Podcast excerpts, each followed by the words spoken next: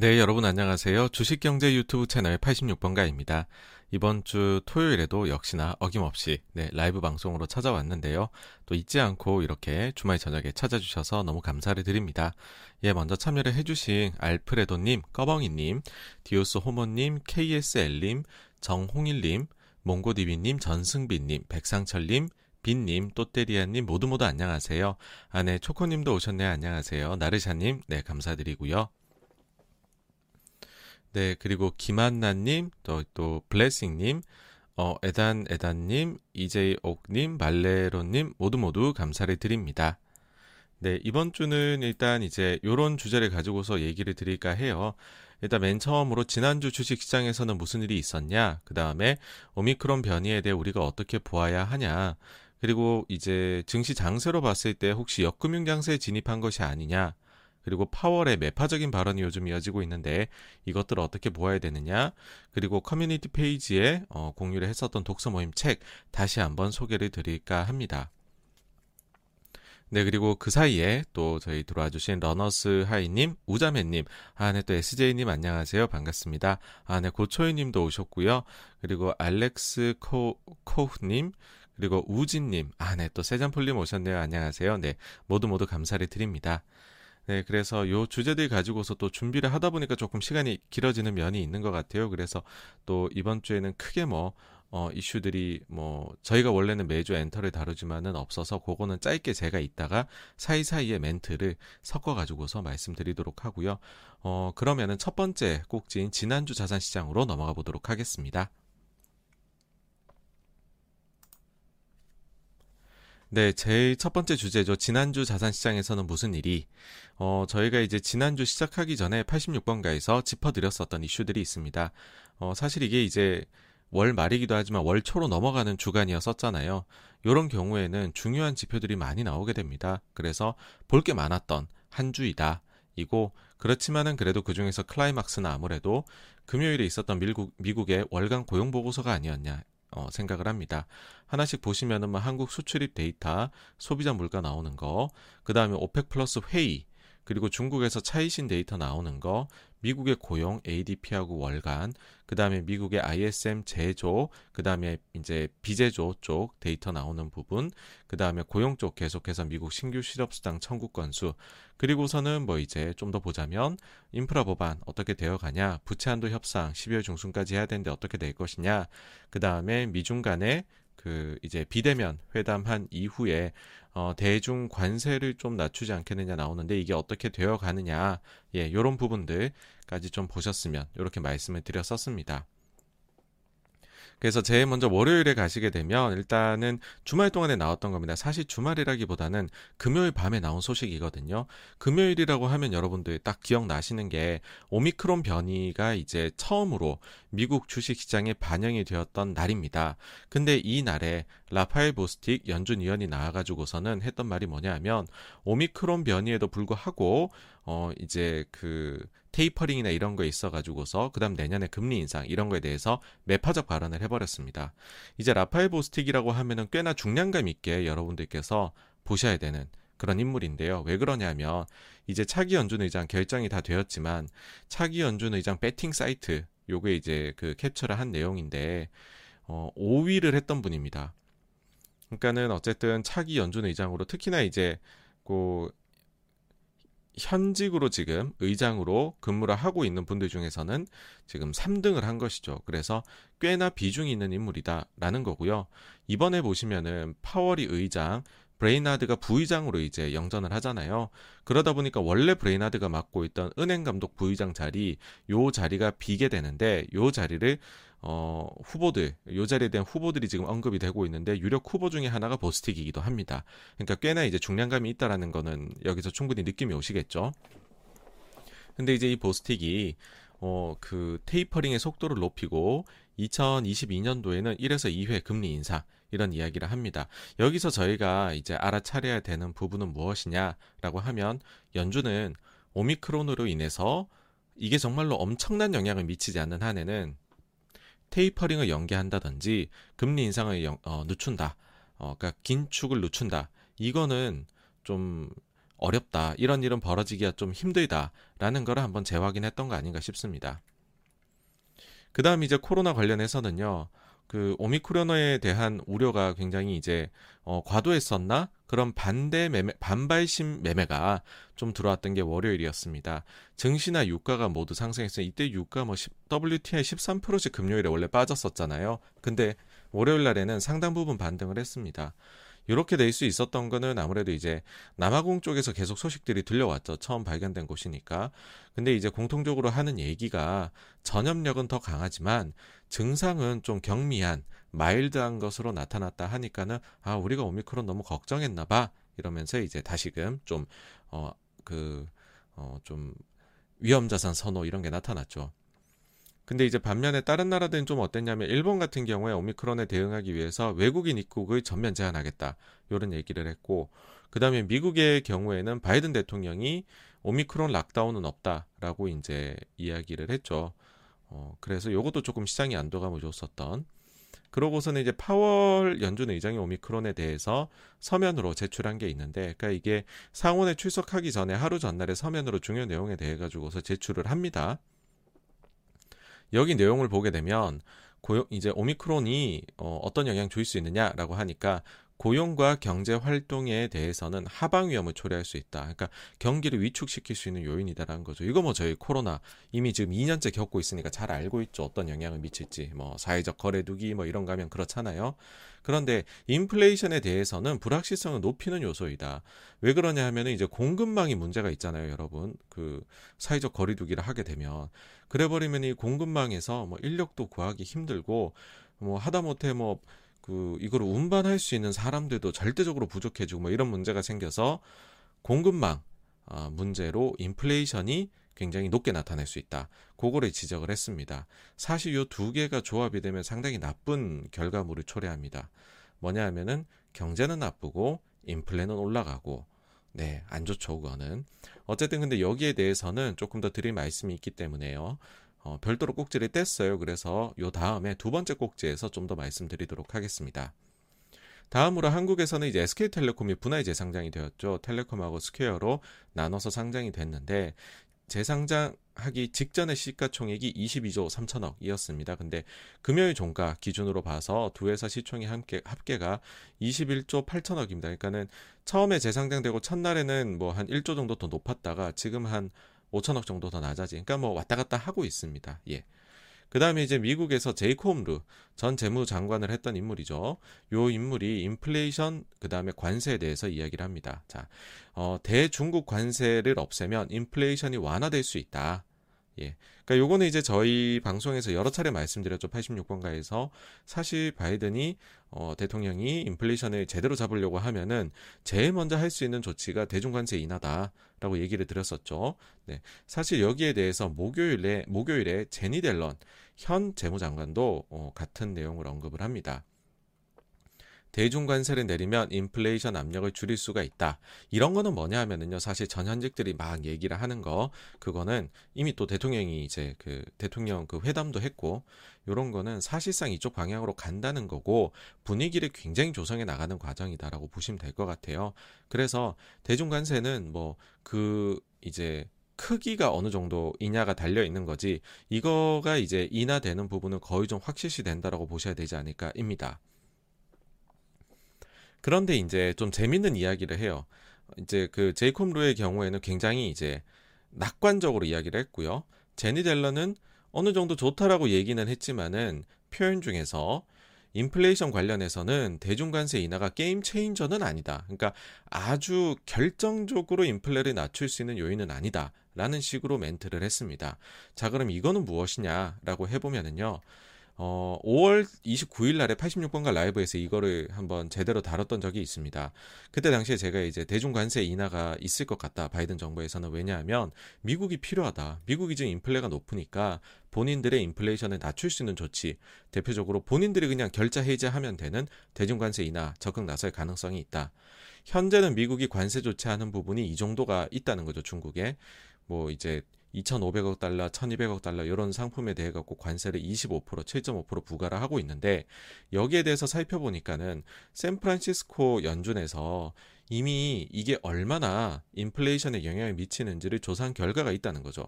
여기 보시면 2019년도에 나왔었던 자료인데 이 연구 결과에 따르면은 만약에 모든 중국 제품에 대해 가지고서 25%의 관세가 부과될 경우에 연준이 보고 있는 물가지수죠. PC 물가지수에 0.4%포인트의 영향을 줄 것으로 판단한다라는 것입니다. 네. 그러니까 그 중국의 대미 수출액이 대략 한 5천억 달러 정도 됩니다. 근데 지금 보시면은 그 절반인 2,500억 달러에 대해 25% 그리고 또 2,500억의 절반인 1,200억 달러에 대해서 7.5% 관세가 현재는 부과가 되고 있습니다. 그러면은 요거를 그냥 이제 비율대로 계산을 해 보면 0.23% 포인트 정도 지금 PCE 물가 지수에 요 당시 연준 지역 연준의 어, 리서치 자료에 따르면은 0.23%포인트 정도가 영향을 주고 있다라고 볼 수가 있는 것이죠. 제가 이때는 말씀을 드렸었죠. 연준이 이제 목표라는 게 2%이기 때문에 0.23이라는 거는 여기에 10%, 11% 정도 되는 것이니까 꽤 크다. 그래서 이 부분이 완전 철폐될 경우에는 인플레 관련해서 연준이 상당한 재량권을 확보할 것으로 보인다라고 말씀을 드렸었어요. 근데 사실 그 이후에 지금 인플레가 계속해서 높게 나오고 있고 그게 좀 가속 좀 최근에 보면은 확산되어 가는 모양새를 보이고 있죠. 0.23% 포인트가 어 소위 이제 게임 체인저가 될 수 있느냐라고 해보면은 사실은 이제 그렇지는 못한 상황이 지금은 되어버린 것 같아요. 그러니까 반년 전하고 좀 차이가 나는 거죠. 어, 그리고 이제 그 중국하고의 관계에서 현실적으로는 앞으로 어, 여러분들께서 보실 만한 상황 진행, 이게 어떻게 될 것이냐라고 해보면은요, 제가 예상하기로는 전면적으로 지금 매겨지고 있는 걸 다 철폐하지는 않을 것으로 보입니다. 그보다는 지금 돌아가는 상황을 보면 대중 표적 관세 배제 절차라는 게 있어요. 요게 지금 멈춰 있는데 요거를 재개해서 표적 이제 그 품목별로 해가지고서 그 중에 어 요거는 계속 관세 매기고 요거는 우리가 진짜 필요한 거니까 관세를 없애자 그런 식으로 이제 없애자 하는 품목을 늘려주지 않을까라고 생각을 합니다. 아, 왜냐하면은 완전 철폐해버리면 이제 협상이 끝나는 건데 좀 여지를 남겨놓고 계속 관세를 매기고 있으면 중국 쪽 입장에서는 계속 이제 추가적인 인하를 요구를 할 거잖아요. 그러면은 그거에 맞춰 갖고서 또 미국이 바라는 거 하나를 툭 집어넣어서 협상하고 그러니까 협상에서 우위 그다음에 중국에 대한 약점을 좀 잡고 싶어서 남겨두지 않을까라는 생각이 있습니다. 그럼 여기서 이제 궁금해 하실 부분이 대중 표적 관세 배제 절차란 게 무엇이냐라는 건데요. 이제 트럼프 정부 때 대중 관세를 부과하니까는 많은 기업들이 강력하게 반발을 합니다. 아니 그러면은 우리는 지금 그 조달하기 힘들고 이거 잘못하면 미국의 경쟁력을 약화시킬 수 있어라고 하니까는 어 일리가 있다라고 해 가지고서 요런 기준에 해당이 되면 우리가 관세 부과를 면제시켜 주겠다라고 합니다. 그러니까는 미국 내 생산 능력이 있느냐 대체 조달이 이게 가능한 거냐 중소기업과 고용에 영향을 주느냐, 그 다음에 우리의 공급망에 영향을 주는 것인가, 이런 것들로 이제 기준을 삼아가지고서 당시에 549개 품목에 대해 갖고서는 관세를 배제를 해주었습니다.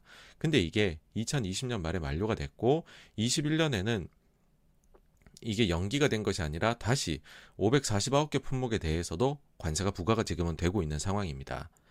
그래서 이제 그, 어, 비대면 정상회담, 한 하기 전으로 해가지고서 이런 얘기들이 오고 갔었고 실제로 지금 그 미국의 USTR에서는 뭘 어, 내렸냐 하면 10월 12일부터 12월 1일 사이에 업계 이제 의견을 청취를 하겠다라고 했습니다. 어, 여러분들이 이런 기준에 해당이 되면 관세 배주를 요구를 해라. 그럼 우리가 거기에서 어, 그 요구가 합당한지 판단을 해보겠다. 어, 그래서 요 절차를 이미 밟고 있는 것으로 보아서 대중 표적관세 배제 절차 부활이 거의 확실시 되는 것으로 어, 저는 생각이 되고요. 일단은 그 돌아가는 상황을 보면 기사 나오는 것들 보면 과거에 면제해줬던 549개에 대해서는 거의 확실하게 해줄 것 같습니다. 대표적인 것들이 애플워치나 모터, 컴프레셔, 청소기, 자전거, 가방, 의류 이런 게 어, 있었더라고요. 549개에서는. 그리고서는 지금 하는 얘기로 이제 추가 품목도 나오지 않겠느냐라는 이야기이고 대표적으로 지금 테슬라가 몇 차례나 지금 레터를 보내서 요청을 했다라고 하는 게 중국산 흑연에 대한 부분이더라고요. 그래서 추가적인 것들도 좀 나올 수가 있다라는 정도로 보시면 어떨까 싶네요. 그래서 이제 이날에는 이제 그 증시가 금요일엔 많이 빠졌었는데 미국 시장은 반등을 하는 모습을 보였었고요. 화요일로 넘어가게 되면 파월 의장이 이제 그 화요일 수요일 이틀에 걸쳐 갖고서 상원에 출석해 가지고서 인터뷰를 하게 됩니다. 어, 본격적으로 매파 본색을 드러냈죠. 두 가지 키 포인트죠. 테이퍼링에 대해서 가속도를 낼 것처럼 이야기했고 인플레에 대해 가지고서는 일시적 단어를 삭제할 때이다. 아, retire라는 단어를 써서 네, 어, 멘트를 했습니다. 이 두 개 다 굉장히 매파적으로 들렸고 실제로 이제 파월의 이런 멘트가 나오면서부터 증시가 평온하다가요. 미국 밤에, 밤에 이제 미국 증시가 이때부터 급락세로 확 돌변을 했습니다. 사실 이제 다음 날에도 수요일에도 같은 식의 발언을 계속해요. 그래서 파월 의장의 상원 출석 요 내용은 뒤에 파월 매파 발언 꼭지에서 좀 더 상세하게 다뤄보도록 하겠습니다. 이날 그리고 나왔던 이제 유럽의 소비자 물가 아, 역시나 그러니까 요것도 이제 좀 surprise로 높게 나왔습니다. 예상치가 전월 대비 0.1% 상승이었는데 발표가 전월 대비 0.5% 상승. 그래서 전년 대비 4.9%나 상승을 했습니다. 그래서 유럽 쪽도 더 이상 어 이제 어떻게 보면은 소비자 물가 쪽 대응에 있어 가지고서 미국보다 조금은 나은 상황이었거든요. 빨리 긴축 안 해도 되는 상황이었는데 만약 유럽도 이런 식으로 계속 흘러가게 된다면 조금은 생각이 바뀌지 않을까 라는 거고요. 사실 지금 독일이 엄청나게 인플레를 격 그 2차 대전 이후 경험하지 못한 인플레를 지금 독일이 경험하고 있거든요. 독일은 상당히 매파적으로 지금 나오고 있는 상황입니다. 어쨌든 이제 요나에 그래가지고서 어, 미국 증시는 다시금 파월의 발언으로 많이 빠졌었던 하루였었고요. 금리도 이제 그러니까는 안전자산 선으로 확 빠졌었죠. 10년물 금리가. 다음으로 이제 12월로 넘어가 가지고서요. 한국의 수출입 데이터가 나왔는데 이게 잘 나왔습니다. 예상치를 모두 다 이제 상회하는 숫자가 나왔고요. 어, 수입은 제가 보니까 잘못 적었네요. 이게 잘못 적어서 네 못한데 어쨌든 수출입이 모두 다 이제 호조세를 보였었고 이에 따라 가지고서 증시도 호조를 한국 증시가 오랜만에 보였습니다. 네 그 전에 이제 계속 빠져가지고서 좀 고통스러웠잖아요. 근데 좀 호조를 보였고요. 나 한국 쪽 보시면은 좀 독특했던 거는 포스코가 지주사 전환이 유력하다는 기사가 나왔습니다. 그러면서 여기서 이제 조금 아 이제 일단 말씀드리면은 다음 달 10일에 있을 이사회에서 결정이 날 예정이다라는 게 나왔고요. 근데 이 방식에 있어 가지고서 좀 설랑설레가 있어요. 일단은 몇몇 이제 분석하시는 분들께서는 인적 분할이 유력하다인 거고 그 다음에는 어 몇몇 기사들에서는 아니다. 그 저기 물적 분할이 지금 유력하다. 이렇게 얘기 나왔습니다. 이 단어 어려우실 거예요. 사실 이제 지배구조 이런 게 사실 굉장히 이제 말장난도 심하고 어렵습니다. 말도 평소 저희 쓰는 게 아니고. 근데 이제 그 구조를 보시면은 간단한데, 어, 물적 분할의 경우에는 내가 가지고 있는 거를 밑에 100% 자회사로 뚝 떼어내는 겁니다. 그러니까는 상장사는 포스코 원래 하나였었잖아요. 이렇게 되면 포스코 지주회사 하나만 상장. 그대로 남아 있는 거죠. 그래서 지분 구조를 보시면은 지금 이제 그 포스코 지주회사로 바뀌게 될 것이고요. 지금 포스코가 자사주 23.26% 들고 있거든요. 요걸 그대로 지주회사 가지고 포스코 철강회사를 물적 분할해서 지주사가 철강을 100% 소유하고 있는 뭐 나머지들은 구조가 똑같습니다. 나머지 뭐 포스코 케미칼이나 뭐 인터내셔널이나 이런 것들은 똑같이 구조를 뭐 가, 강판이나 가져가게 되겠죠. 인적 분할을 하게 되면 상장사가 두 개로 늘어나게 됩니다. 하나는 포스코 지주회사, 그 다음은 하나는 요번에 이제 어, 분할을 하게 된 포스코 철강회사. 여러분들이 만약에 뭐 포스코를 1% 보유하고 있는 주주다라고 하면은 물적 분할하게 되면 포스코 지주에서만 1% 계속 가지고 있는 똑같죠. 물적 분할을 하게 되면 포스코 지주에서도 1%, 철강에서도 1% 이렇게 나눠서 가지게 됩니다. 이렇게 되면 지분 구조가 어떻게 바뀌느냐라고 하면 지주사가 어, 인적 분할한 철강에서 상장사를 13.26%를 가지게 되는 구조로 변화하고 뭐 자회사들 가지고 있는 거는 동일합니다. 자 그러면은 이제 좀 설명이 그렇게 해도 이게 어려우실 겁니다. 제가 사실 설명이 그렇게 재능이 없는데 사실 이거에 따른 영향이 어떻게 보면 더 궁금하신 거잖아요. 그거를 말씀을 어, 드리자면은요. 일단 드리기에 앞서서 네, 제가 보니까는 회사 측에서 물적 분할에 좀 밀고 있는 것 같아요. 보니까는 그래서 이제 기사로도 나왔던데 이게 보니까는 좀 취합해가지고 보니까 크게 이제 봤었을 때 회사 측의 이유들은 이런 것들인 것 같습니다. 첫째로 만약에 인적 분할을 하게 되면 돈이 많이 들 것 같다라는 겁니다. 뭐냐 하면 인적 분할을 하게 되면 지주사 행위 제한 요건을 내년부터는 법이 강화돼서 30%까지 지분 취득 이 필요하다라는 겁니다. 물적 분할하게 되면 100%니까 30이 넘죠. 근데 인적을 하게 되면 13.26밖에 안 되니까 약 한 17% 정도를 더 사와야 된다는 거죠. 그럼 포스코 지주회사가 현금을 바바바박 쏟아내가지고서 포스코 철강에서 지분을 사야 된다라는 겁니다. 근데 이런 돈이 이제 있느냐라고 하면은 포스코 입장에서는 그건 좀 우리에게 부담이 된다 이런 얘기를 하는 거죠. 보통의 경우에는요, 인적 분할을 했을 때 이렇게 돈이 안 필요해요. 왜냐하면 이제 대주주가 있겠죠. 대주주가 딱 이제 인적 분할을 하고서는 이 그 사업 회사에 있는 지분을 현물 출자를 지주회사 해가지고서 어, 그 지주회사 행위 제한 요건을 갖춰버리게 됩니다. 어, 근데 포스코의 경우에는 지금 뚜렷한 대주주가 없잖아요. 그러다 보니까는 현금으로 다 사야 되는 일단 제2전공법은 그런 방법을 택할 수밖에 없는 것이죠. 그래서 이제 포스코 입장에서 인적 분할은 돈이 많이 드는 방법, 물적 분할은 돈이 한 푼도 안 드는 방법이다라는 얘기를 하는 거고요. 두 번째로는 잘못하면 우리가 적대적 인수합병에 노출될 위험이 있다라는 이야기를 합니다. 뭐냐 하면 어 이제 그 분할을 하게 되면 어쨌든 뭐 그게 비율이 어떻게 되든지 간에 어 그 시총이 지주 지주회사하고 만약에 인적 그 물적 분할하면 똑같겠죠. 그렇죠? 일단은 겉으로 보이기에는 상장 요구 하나밖에 없으니까 100%또 자회사고 요거는 이제 시총이 지금의 시총이 일단은 유지된다라고 아카데믹하게 봐서는 가정이 되는데 인적 분할하게 되면은 뭐 예를 들어 양자가 뭐 3대 7이다 이러면은 포스코 지주에서는 지금 시총의 30% 정도 시총으로 많이 작아진 채로 일단은 거래가 시작이 될 겁니다. 그러면은 이제 포스코의 걱정은 그렇게 분할해서 시총이 많이 작아지면 적대적 인수합병에 우리가 위험에 노출되게 된다. 그래서 어, 인적 분할이 힘들 것 같다라고 이야기를 하는 것 같아요. 그래서 이제 그 뭐 예, 물적 그 이제 그래서 이제 물적 분할하는 걸로 아예 그래서 이제 물적 분할하는 걸로 이제 좀 보이는데 투자자들의 걱정은 이것이죠. 그동안에 보면은 물적 분할했던 기업들의 주가가 예, 기억나시죠? 몇몇 회사들 나빴다라는 겁니다. 그리고 시장에서 이 회사들의 주가를 나쁘게 만들었던 실망했던 이유는 두 가지인데 하나는 지주회사가 되어버리면 아유 지주회사 디스카운트가 존재하던데 그걸 당연히 받게 되겠네. 거기다가 물적 분할해가지고서 100% 자회사라고 만들어 놓고 놓고서는 그 다음 한다는 얘기가 이 회사 투자를 하기 이 회사가 투자가 많이 필요한 회사인데 그러기 위해서는 상장을 해야 돼요.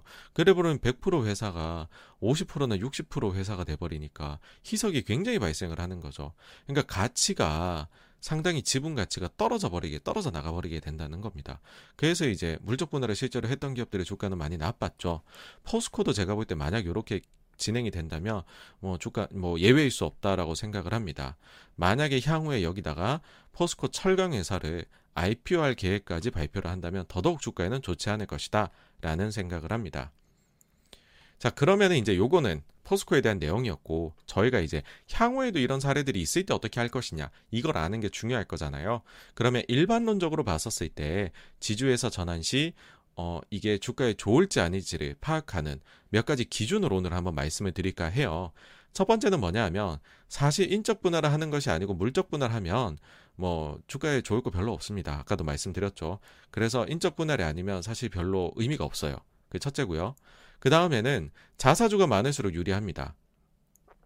보통 이제 시장에서 주식 가치 평가를 할 때 자사주 가치를 인정을 잘 안 해주죠. 5% 10% 가지고 있을 때 왜냐하면 이제 한국의 경우에는 자사주를 보유하고 있는 경우가 많죠. 소각을 안 하고. 그러면은 투자자 입장에서는 그게 소각이 될지. 아니면 나중에 그게 다시 뭐 투자가 필요할 때 기업이 장래에 매도를 해버릴지. 그럼 overhang이 되잖아요. 알 수가 없으니까 자사주를 어, 보통은 미국 같은 경우에서는 자사주 산다 그러면 그만큼 주식 수가 줄어드니까 EPS를 올려주거든요. 근데 한국의 경우에는 그런 식으로 valuation을 안 한단 말이죠. 자사주 가치가 보통 인정을 못 받습니다. 근데 이게 인적 분할하게 되면 여기서도 보시, 보셨지만 포스코의 사례에서도 원래 본인들이 가지고 있던 자사주가 보통의 이거는 이제 누구한테 넘겨도 상관은 없는데 보통의 경우에는 투자 회사가 사업 회사 지분을 이제 자사주만큼 가지는 것으로 그러니까 이거는 뭐냐면은 둘 딱 나눠요. 그러면 포스코 지주에서도 지, 자사주가 13%가 생길 거고 포스코 철강에서도 자사주 13%가 생기게 되겠죠. 예. 근데 이거를 배분을 할 수 있다라는 겁니다. 양쪽에 어느 쪽으로요. 그러니까 이거는 법으로 이게 명확하게 된 게 없거든요. 그러다 보니까는 보통 경우에 인적 분할하는 회사들이 요 자사주를 좀, 좀 이제 그 자의적으로 합니다. 자의적으로 하는데 대부분은 지주회사 쪽으로 넘겨버리게 되죠. 근데 어쨌든 저렇게 돼버리면 예를 들어 포스코가 지금 가지고 있는 자사주 13%에 대해서 시장이 가치 반영을 안 해주다가 쪼개고 나면은 사업회사 지분 13%로 변환이 되게 되잖아요.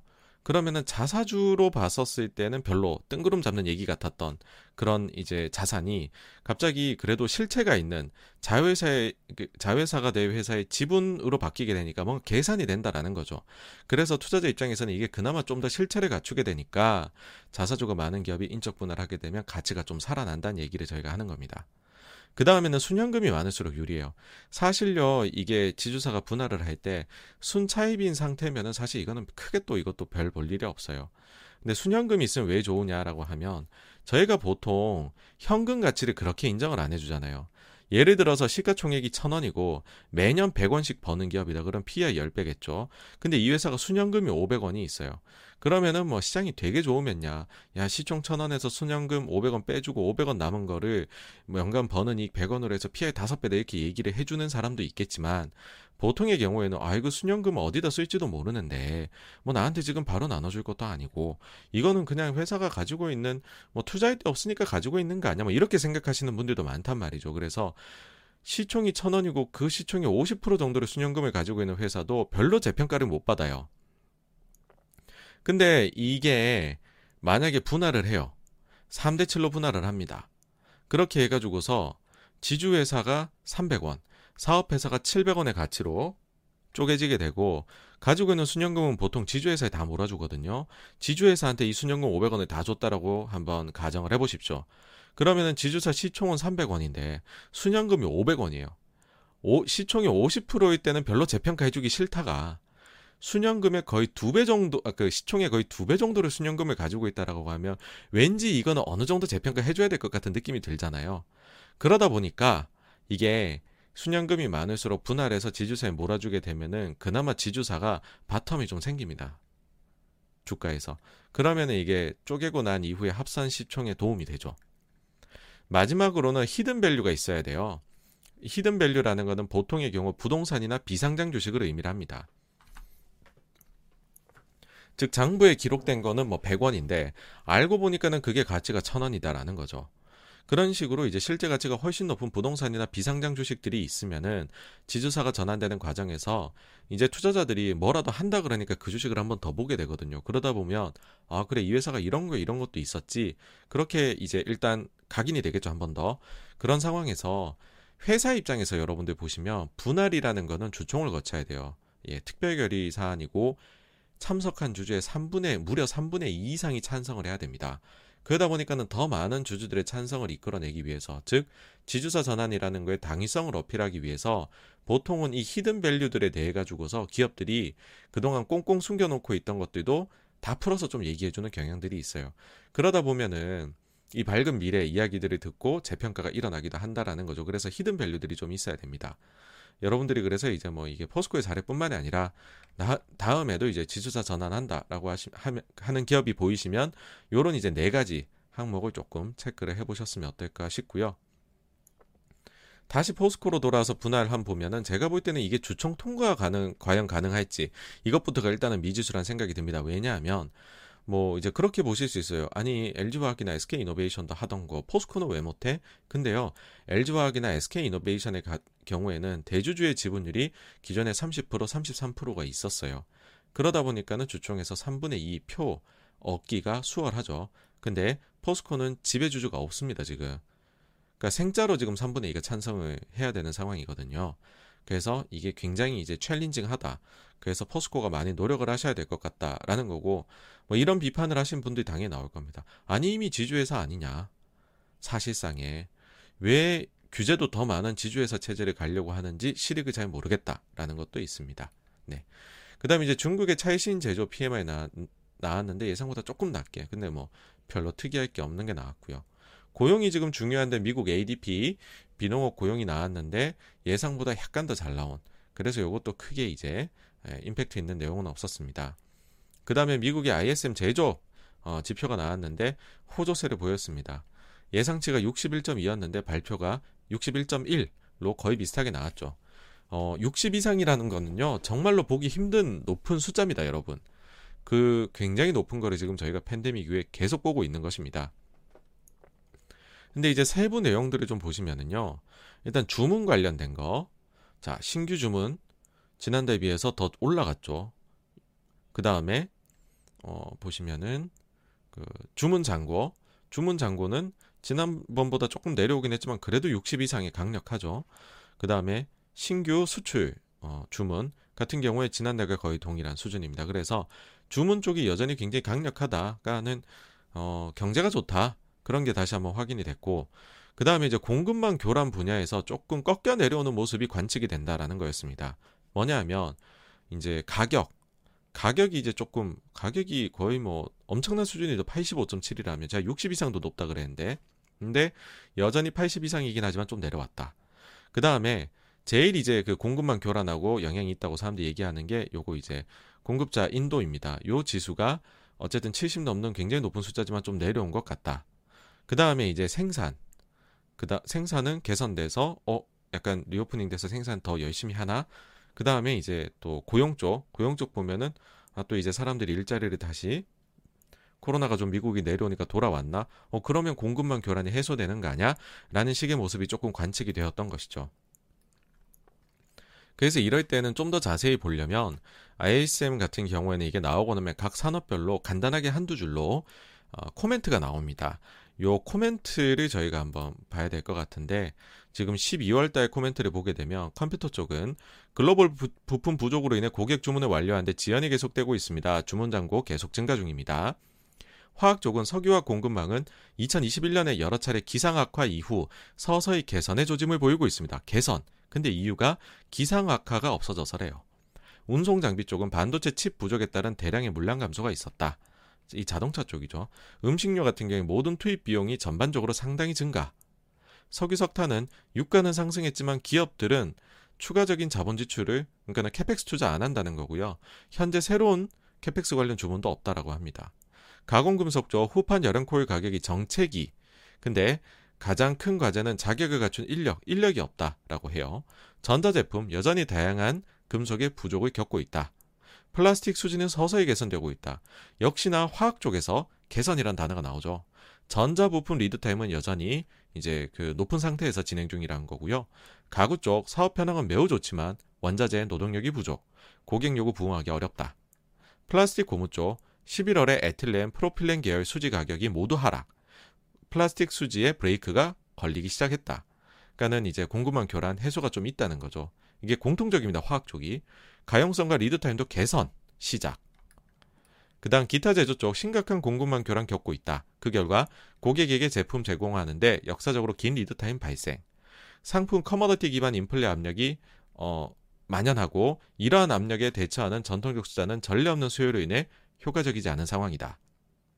기계 쪽 올해 첫 9개월간 3분기까지죠. 비즈니스 상황은 차트에서 벗어났다. 어, 예상을 벗어나는 엄청난 상황이었던 거죠. 판매가 생산 능력을 크게 앞질렀다. 그러니까는 장고가, 그러니까 재고죠. 기록적인 수준으로 떨어졌다. 고객들은 놀랍게도 어, 기꺼이 그러니까는 이제 리드 타임이 늘어났는데도 기다리고 있다는 거죠. 상품 그 제품 받기를. 그렇지만은 평탄화가 나타나고 있다는 얘기가 있는데 이게 무슨 말이냐면 매출은 굉장히 좋긴 하지만 그 전에는 계속해서 모멘텀을 갖춰서 착착착착 올라갔다는 거죠. 그 이제 그 오더나 이런 것들이요. 근데 그 지난 6에서 9개월간 보였었던 그런 이제 속도로의 성장은 이제는 없다라는 거죠. 그러니까는 성장 속도의 모멘텀은 사라지고 있다. 이거를 종합해 보면은요, 경제는 여전히 굉장히 강한 것 같다. 그런데 추가로 더 강해지는 모습은 보이지 않는 것 같다. 그리고 화학적으로 개선세가 나타나고 있는 것 같다라고 모두 이야기하고 있다는 거고, 근데 이게 기상 악화가 잠잠해지면서 나타나는 현상으로 보인다라는 게 지금 코멘트에서 저희가 알 수 있는 부분입니다. 그래서 이제 화학 쪽의 세부 코멘트를 보고 든 생각이 있는데요. 최근에 이제 공급망 교란이 해소가 되고 있다는 이야기들을 꽤나 많이들 하십니다. 그 중에서도 특히나 해운이나 항구 쪽 이쪽에서의 개선이 많이 나타난다. 그래서 인플레 내려올 거다. 어, 빠르게 그런 말씀하시는 분들이 꽤 있는데 거기에 대해서 좀 재밌는 걸 하나 보여드릴까 해요. 일단은 이제 대표적으로 많이 보는 이제 상하이 컨테이너 인덱스죠. 요거 보시면은 뭐 최고점을 벗겨내지 못한 것이 살짝 내려왔다. 뭐 약간 내려왔다고도 볼 수는 있겠네요. 이런 상황이고 사실 최근에 좀 빠진 거는 이제 어 그 드라이 쪽이죠. 그러니까 그 BDI 쪽이 굉장히 많이 올라가다가 툭 꺼졌습니다. 그래 최근 조금 반등. 그래도 이제 고점에 비해 갖고서는 반토막 이상이 났죠. 예. 그래서 이제 이런 숫자들을 보시고 아 이게 항만 혼잡도 개선이 되고 어 이제 해운 쪽도 풀려나가나 봐 뭔가 그 공급망 교란이 그렇게 얘기들을 하시는데 이거요 속으시면 안 됩니다. 기준이 변경된 거에 따른 눈속임이 지금 강하게 작용을 하고 있습니다. 이게 뭐냐 하면은요, 로스앤젤레스하고 롱비치 쪽, 이쪽에 대기 컨테이너 선수가 지금 그냥 단순히 딱 들어가셔 갖고서 몇 척이냐 딱 이렇게 그냥 계산된 거 나온 거, 발표된 거 보시면은 많이 줄었어요. 11월 중순 80척 중반이었습니다. 근데 지금 대기 컨테이너 선수가 60척 내외예요. 연말까지는 20척, 20척 내외까지 줄어들 걸로 지금 예상이 나오더라고요. 그러면은 이제 그런 생각 드시죠. 야, 이거 이제 대기하는 배 수가 엄청나게 줄어들었네. 역시 벌금도 매기고 한다니까 빠르게 개선이 되는군. 할 수 있지만 이 기사 내용을 보십시오. 캘리포니아 배에 이제 쌓여가는 거 여전히 많이 쌓여가고 있다. 적체가 일어나고 있다라는 겁니다. 근데 눈에서 멀어진 것 뿐이다라는 거죠. 이게 무슨 말이냐라고 하면 그 그러면서 여기 하나 더 있죠. 이제 역사상 가장 높은 93척이 기다리고 있다라는 겁니다. 아니 무슨 말이냐는 거죠. 이게 60척까지 내려왔는데 93척이 기다리고 있다니. 새로운 대기열 시스템이 적용되었기 때문에 숫자가 바뀐 것입니다, 여러분. 기준이 바뀌었어요. 그러니까는 이제 이거는 왜 바꿨냐 하면 일단은 정부에서 미국 정부에서 하는 얘기로는 로스앤젤레스하고 롱비치 쪽 바로 앞바다에 어, 대기하는 컨테이너 선박이 너무 많다. 이 수를 크게 줄여보자. 예, 왜 줄여야 되냐 하면은 이게 선박 간의 간격을 두어야 겨울철에 유해한 배출물이 나오는 것도 줄이고 서로 간에 너무 따닥따닥 붙어 있더니 잘못하면 사고 나면 어떡하냐 안전도 강화할 수 있다 그래가지고서 어, 절대 강제는 아니지만 권고를 합니다. 서쪽으로 150마일, 북쪽 남쪽으로 50마일 외부에서 운항할 것을 지금 권장한다는 것도 다 와갖고서 150마일, 51마일 외부에 있으라는 겁니다. 미국 다 와서. 근데 지난 100년 동안 이거를 이제 카운팅을 할 때 어떻게 했냐면 20마일 라인에 도달했을 때 대기열의 기록을 해왔다라는 겁니다. 지금까지는. 그러면요, 자 보십시오. 요때부터 이제 11월 초부터 이제 되기 시작한 거거든요. 요때부터 지금 새로운 저 권고안이 내려지고 난 이후에 보시면은 대기하고 있는 배의 수가 지금 보시면 80척대 중반에서 쭉 내려왔죠. 근데 그 우리가 기존에 알고 있던 그 수단을 사용해 가지고서 어, 얼마나 배들이 기다리고 있느냐라고 해 가지고서 보시게 되면은 역사상 최고점이 전혀 주이지 않고 있다라는 겁니다. 그러니까는 이게 이제 눈속임이다라는 얘기를 할 수밖에 없는 거죠. 그러다 보니까는 여기에다가 이제 쐐기를 박는 저 기사에서 지금 하나의 내용이 더 나오는데 이제 평균적으로 대기일이라는 거죠. 로스앤젤레스 쪽에서 대기일, 대기일이 지금 어느 정도이냐? 어, 로스앤젤레스 와가지고서 그러면은 지금 이게 이제 팬데믹 때문에 이제 공급망 교란 나오면서 계속 올라가고 있습니다. 원래 8일에서요. 9월만 해도 계속 올라가서 지금 거의 한 19일 정도까지 와 있죠. 대기일이 여전히 역사적 고점에 머물러 있고 안 내려오고 있다라는 겁니다. 그래서 어, 이런 부분에서 공급망 교란 해소되고 있다라고 말하기에는 아직 이르다. 예, 어, 요거는 조금은 그 기준이 변경된 거에 따른 장난에 불과하다. 그렇게 보셔야 될 것 같습니다. 그리고 이제 파월 의장 상원에 가서 연이틀 매파적인 발언을 냈고요. 이날에는 이제 연준의 다른 위원인 로레타 메스터도 매파적인 발언을 했습니다. 예, 메스터가 더 빠른 테이퍼에 대해 갖고서 오픈돼 있다라는 얘기를 했죠.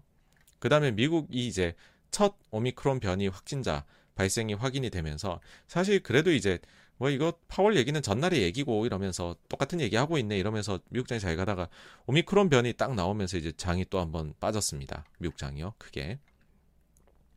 자, 그 다음 이제 목요일 2일로 넘어가시게 되면 한국 소비자 물가 예상치가 3.1인데 발표치가 전년 동기비 3.7 계속해서 고공행진입니다. 그래서 어, 내년 초에 어, 추가 인상 1회 예, 여기에 힘을, 힘을 실어주는 결과가 나왔다 볼 수 있고요.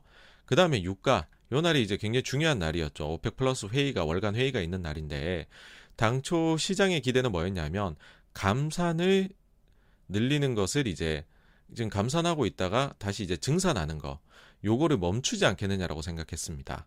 그런데 일단 회의 결과 발표는 어, 우리는 예상대로 40만 배럴씩 증산하겠다. 이게 나옵니다.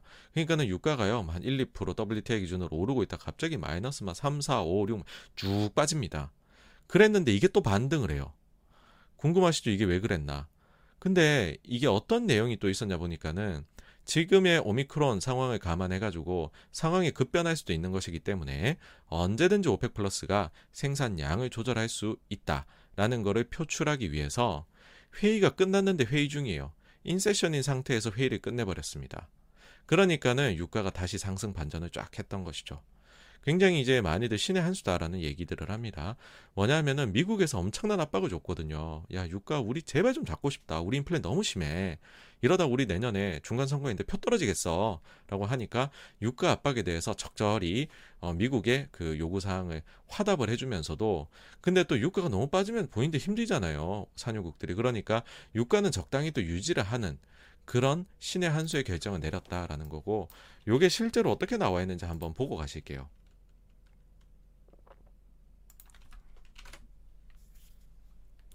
이게 이제 회의가 끝나고 나면 오펙의 홈페이지에 들어가시면은요 내용이 나옵니다.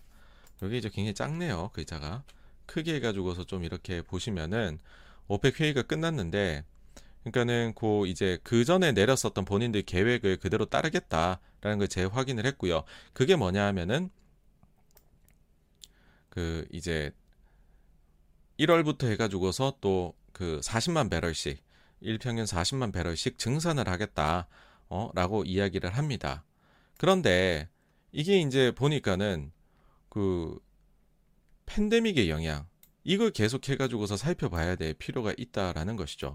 그러다 보니까는 이번 회의를 바로 우리가 이렇게 좀 그 상황이 어떻게 될지도 모르는 오미크론이 막 나왔는데 끝내기보다는 세션을 그러니까 미팅을 그 회의 중으로 여전히 열어놓은 채로 미팅을 종료하자 이렇게 나왔던 것입니다. 그래서 아주 저희가 독특한 이 팬데믹이 오니까는 저희가 자산 시장에서 별의 별걸 다 봅니다 요새 네, 이런 상황이었다는 거 말씀드리고요. 그 다음에 미국의 이제 라파엘 보스틱 어, 이제 연준 위원이 나와서 재차 매파적인 발언합니다. 요번 지난 금요일에 나왔던 분이죠. 여기다가 이제 메리 데일리나 그 다음에 랜들 퀄스도 가세를 해서 이렇게 기사가 나오죠. Fed trio가 어, 공통으로 공통적으로 이제 그 더 빠른 테이퍼링 에 대해 가지고서 이제 한 목소리를 냈다. 이런 기사가 나왔습니다. 그다음 미국의 이제 제니 델런이 보시면은 가격 임금 나선 이 그에 대해 가지고서 언급을 합니다. 그러니까는 이제 인플레 관련해 가지고서요. 사실 이제 그 전통적인 관점에서 보게 되면은 임금이 올라가게 되면 인플레를 상당히 자극하는 요인이 되죠. 그렇죠? 근데 여기에 대해 가지고서 이거는 전적으로 연준의 책무이다. 요거를 강조를 했습니다.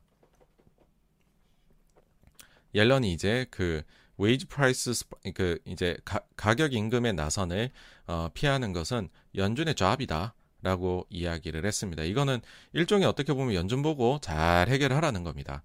그러니까 이게 나쁘게 보면은 최근에 인플레가 계속 문제가 있잖아요. 그 다음에 이제 임금 상승 속도가 미국에 가파르잖아요.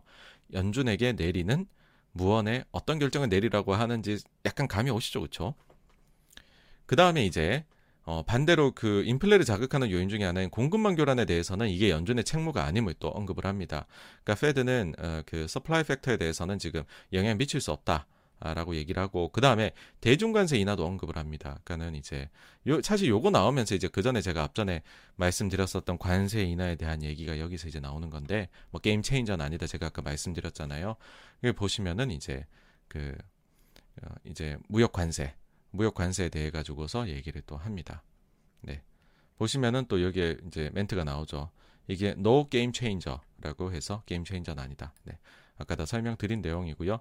그다음 미국 고용종 보시면은 신규 실업수당 청구 건수 예상보다 낮게 나와서 굉장히 잘 나왔습니다. 그 전주에는 20만을 처음으로 이제 깨고 내려가죠. 그래갖고서 19만 9천 나왔는데 그게 사실 이제 또 수정된 숫자는 그보다 더 내려갔어요. 그래서 개 진짜 미국 그 고용시장 좋구나 여러 군데서 확인이 됩니다. 그 다음 이날에 이제 그 사실 아시아장 막판에 나왔던 뉴스인데 애플의 이제 수요 부진 우려입니다.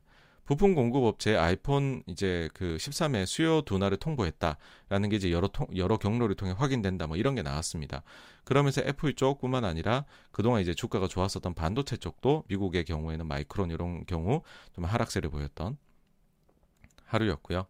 그 다음에 이제 그 이날 사실 보시면 그 전날에 이제 막 뭐 오미크론 이제 미국서 확진자 나왔다 그래서 빠지고 했던 것들인데 아, 우리가 너무 오미크론에 과잉 반응했나 하면서 되돌림이 요 날에 사실 전체적으로 나타났어요. 그래서 리오프닝 주식들이 다시 반등을 했었고요.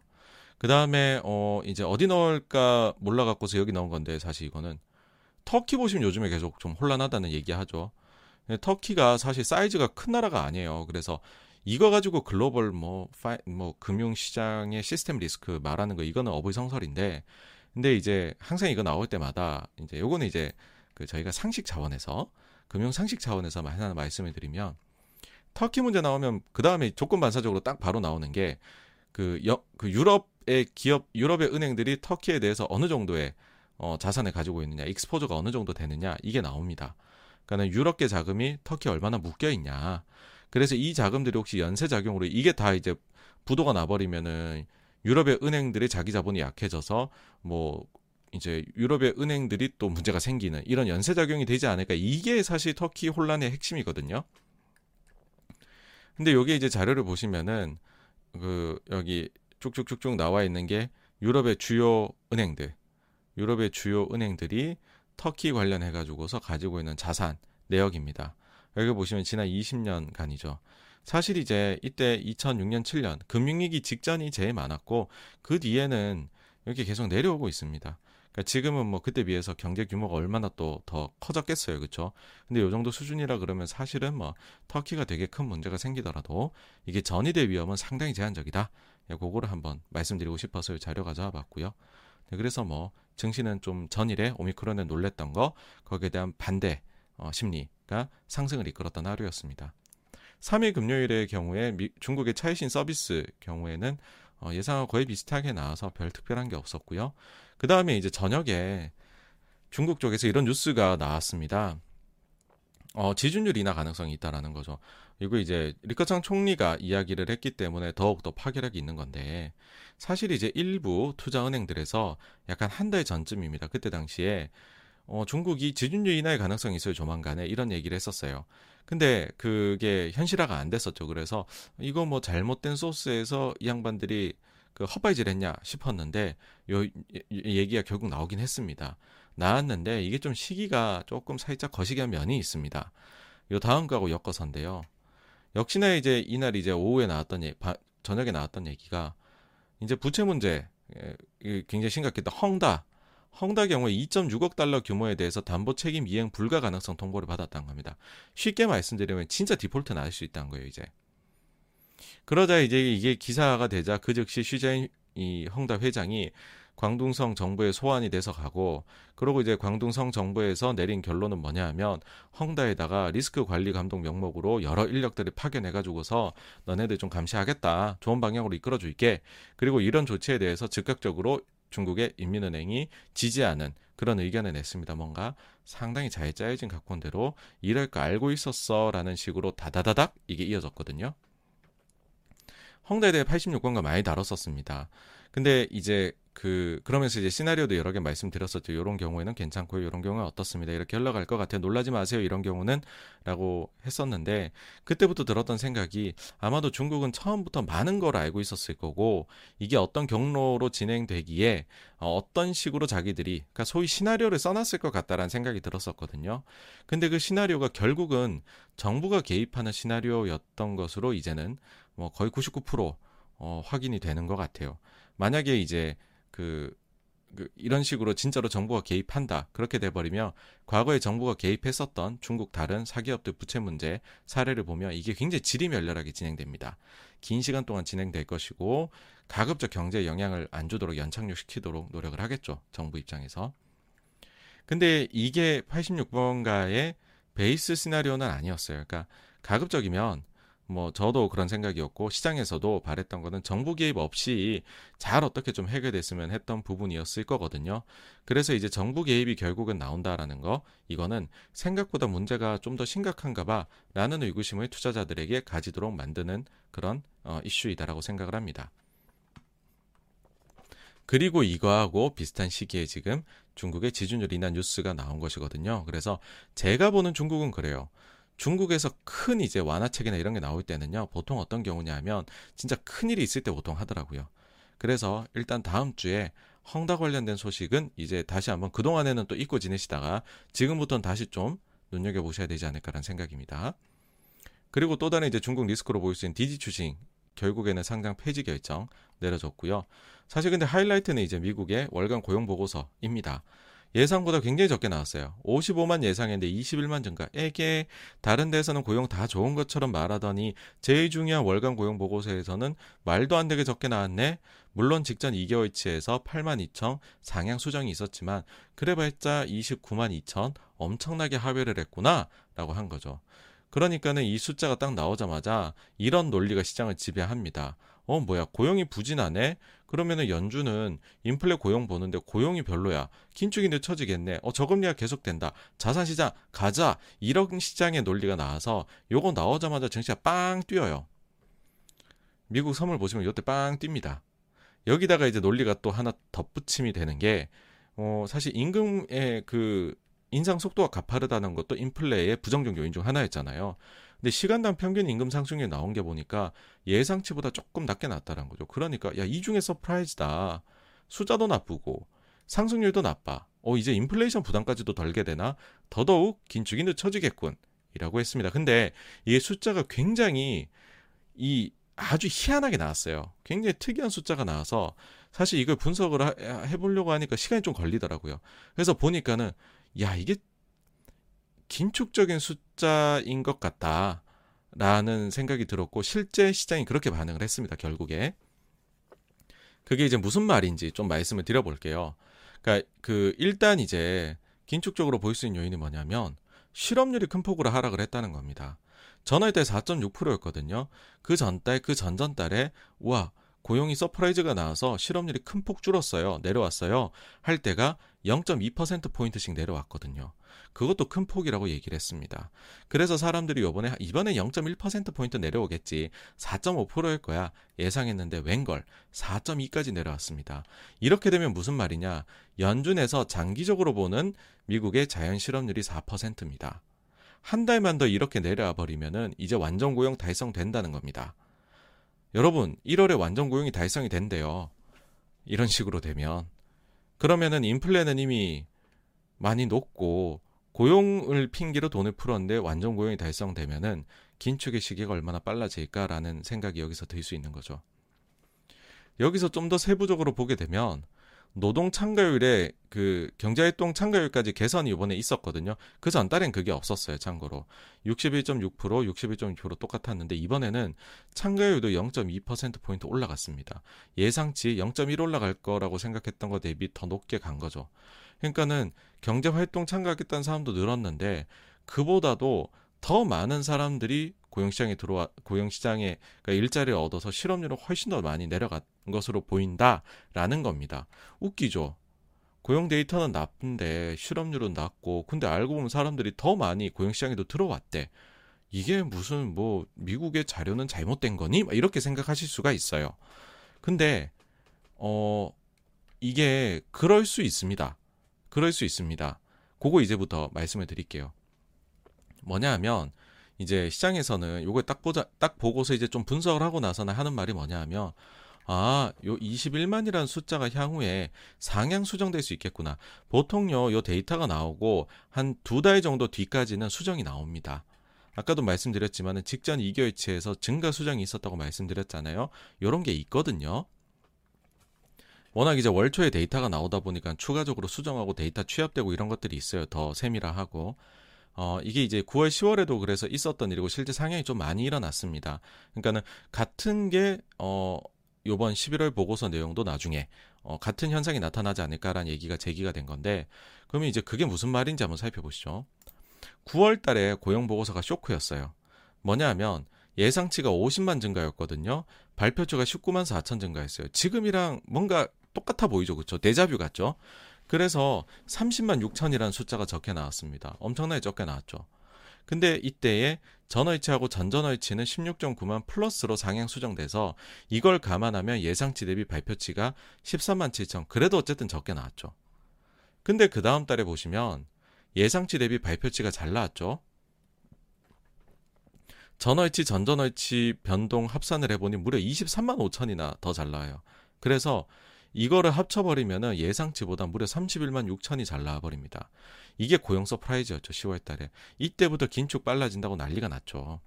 그 다음에 11월 달 숫자 이제 금요일에 지난 금요일 나온 거 보시면 발표치 21만 예상치 55만 34만 차인데 전원 전전월치 8만 2천 상향돼서 25만 8천 야 9월 달보다도 두 배나 더 나쁜 숫자가 나왔다 그쵸 네. 자. 자, 근데 이게 상향 수준인데 여지가 있다라고 하는 게 뭐냐 하면 우리가 흔히 말하는 이 21만이라는 게 나온 월간 고용 보고서, 소위 말해 논판 페이롤이라고 얘기하죠. 이거는 기업들 기관의 대상으로 조사를 합니다. 근데 실업률하고요, 노동 참가율하고 그다음에 임금 상승률 이런 것들은 가구들의 대상으로 조사를 합니다. 조사 대상 주체가 달라요. 이거 두 개가. 그러다 보니까 양자가 다른 방향성을 보이는 때들이 왕왕 나옵니다. 자, 그러면 우리는 이제 그걸 봐야 되겠죠. 자, 그러면 논판 페이롤 숫자, 기업 대, 기관 대상 조사에서 나오는 숫자하고 가계 대상으로 해서 나오는 숫자하고 얼마나 차이가 나느냐라는 거거든요. 요거 올해 거를 쫙 가지고 와봤습니다. 보시면은 지난 9월 달에 숫자가 나빴다 그랬죠. 논판 페이롤이 19만 4천이었어요. 근데 요때 가계 대상 조사 결과로 보면 무려 52만 6천 증가라고 서베이가 나왔습니다. 그러니까는 요 숫자 간의 차이가 나죠. 결국은 그게 그 뒤에 변동치로 수정이 돼가지고서 다 반영이 됐죠. 그걸 지금 지적을 하는 거거든요. 왜 그걸 지적할 수 있느냐? 지금 11월 달에 그 기관 대상 조사로는 21만 증가 나왔다 그랬죠. 근데 지금 가계 조사로 이 저기 나온 결과는요. 얼마 증가인 줄 아십니까? 113만 6천 증가입니다. 그러니까는 블록버스터급의 또 그 저기 고용 증가가 나타났다라고 얘기를 하는 거고 113만이나 증가했다라고 하면 실업률이 이렇게 큰 폭으로 떨어지고 게다가 경제활동 참가율까지 높아진 게 다 설명이 된다라는 거죠. 근데 이게 결국에는 거의 수렴에 나갑니다. 기업 이제 그 이제 양자 간에 올해 1월부터 11월까지 누적으로 보시면 기업 대상 513만 조사, 가계 대상 조사가 534만입니다. 약 한 20만 차이가 나죠. 그쵸? 그러니까는 요게 이제 그 뒤에 좀 반영이 될 것 같다. 어쨌든 근데 합산해 놓고 보면은 크게 차이는 안 난다. 근데 월별로는 굉장히 큰 차이가 나타날 수 있다라는 겁니다. 네. 이거랑 더불어서 한 이틀 전에 먼저 나오는 ADP 숫자도 또 달라요. 예. ADP라는 거는 요 회사에서 조사를 하는 건데 약 이제 40만 개 되는 미국 사업차에 대한 고객 임금 데이터를 기반으로 나오는 겁니다. 이게 민간 고용이 한 5분의 1 정도에 차지한다고 해요. 근데 이제 정부 부문은 제외하고 민간 쪽만 해가지고서 고용 변화 발표하는데 역시나 이것도 나중에 지나놓고 보면 큰 추세는 다르지가 않습니다. 고용 보고서하고 근데 월별로는 차이가 납니다. 그래서 이게 이제 이런 식으로 조사를 조사의 소스가 어디냐 원천이 어디냐에 따라 가지고서 이렇게 차이가 나는 것이다. 아, 라는 거를 참고해 주셨으면 합니다. 그래서 아이고 이제는 참 주식하기 힘듭니다. 그죠, 여러분? 이것까지 보고서 다 가가지고서 추려서 봐가지고서 해야 되는 시대가 됐는데 어떡하겠습니까? 봐야 되면 또 봐야죠. 예.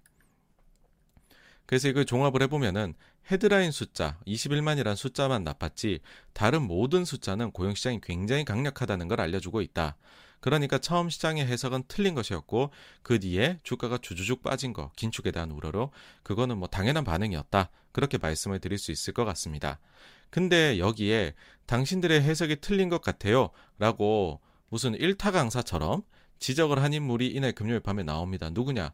요즘 뭐 매파로서 아주 지금 이름이 날리고 있는 제임스 블라드 예, 연, 그 지역 연준 총재인데 고용에 대해 가지고 이렇게 얘기합니다. 어, 고용 숫자 보니까는 헤드라인 숫자는 좀 실망스러운데 그보다는 우리가 여기에 주목하기보다 더 빠른 테이퍼링 하는 거에 주목을 해야 된다. 구체적 멘트로는요. 고용의 헤드라인 숫자를 제외하고 나면 고용 보고서는 꽤 강력했던 것으로 보인다라고 이야기합니다. 이분이 이야기하는 게 이제 다 나옵니다. 나중에. 그게 이제 어떤 것들이냐라고 하면은 그 뭐 이제 그 참 참 참 참가율이라든지 아니면 실업률이 내려가는 거라든지 아니면 이제 가구조사 결과에서는 고용이 큰 폭으로 증가된 것으로 보인다든지 뭐 그런 것들을 이야기를 하고요. 어, 그 다음에 또 한 가지 더 추가로 이야기하는 거는 어, 제가 넣은 것 같은데 자료가 없어진 것 같네요. 여기 지금 여기는 없는데 지금 요번에 또 나타난 것 중에 특이점이 뭐냐 하면은 그 연준에서 했던 얘기들 중에서 그게 있어요. 어, 그 성별로 이제 그러니까는 고용 시장에 차별화가 있다는 거죠. 그러니까는 남성이 더 일자리 구하기가 이제 위기 겪었을 때 덜 잘리고 더 빨리 구하고 인종별로 나눴을 때 백인들이 덜 잘리고 더 빨리 일자리 구하고 그 다음에 저학력보다 고학력들이 그렇더라. 그러니까는 그 팬데믹과 같은 이런 위기 상황, 금융위기 이런 위기 상황들이 닥치게 되면 소위 사회에서 조금 약자로 분류되는 계층들이 더 큰 피해를 입더라. 그 사람들이 고용시장에 완전히 복귀할 수 있을 때까지 우리가 완화적인 정책을 펴서 고용 증가하도록 도움을 줘야 되는 게 연준의 책무이다. 이런 얘기를 최근에 많이 했었습니다. 근데 그게 사실 10월 고용 보고서까지는 그런 흐름이 좀 나타났었거든요, 여러분. 근데 11월 달에 소위 말해서 여성 쪽, 그 다음에 Asian, African American, 그 다음에 히스패닉 쪽에서 실업률 하락이 드라마틱하게 나타납니다, 이번에. 백인하고 남성들이 아니라. 그러니까는 이제 소위 말해서 사회적인 약자 계층 쪽에서도 고용 증가가 더 빠르게 나타나고 있다. 그 부분까지 언급을 하거든요. 제임스 블라드가. 그래서 굉장히 좋은 고용 보고서였다. 이렇게 평가를 하면서 그러니 우리는 더 빠르게 테이퍼링 해야 된다. 더 빠르게 긴축에 나서야 된다. 3월에 금리 인상도 오픈돼 있다. 뭐 이런 얘기까지 나오게 되는 거죠. 어쨌든 시장의 잘못된 해서 긴축이 늦춰진다에 대해서 쐐기를 박은 것이다라 할 수 있습니다. 다음으로 이제 미국의 ISM 서비스 지표 나왔는데 진짜 강해도 너무 강해요.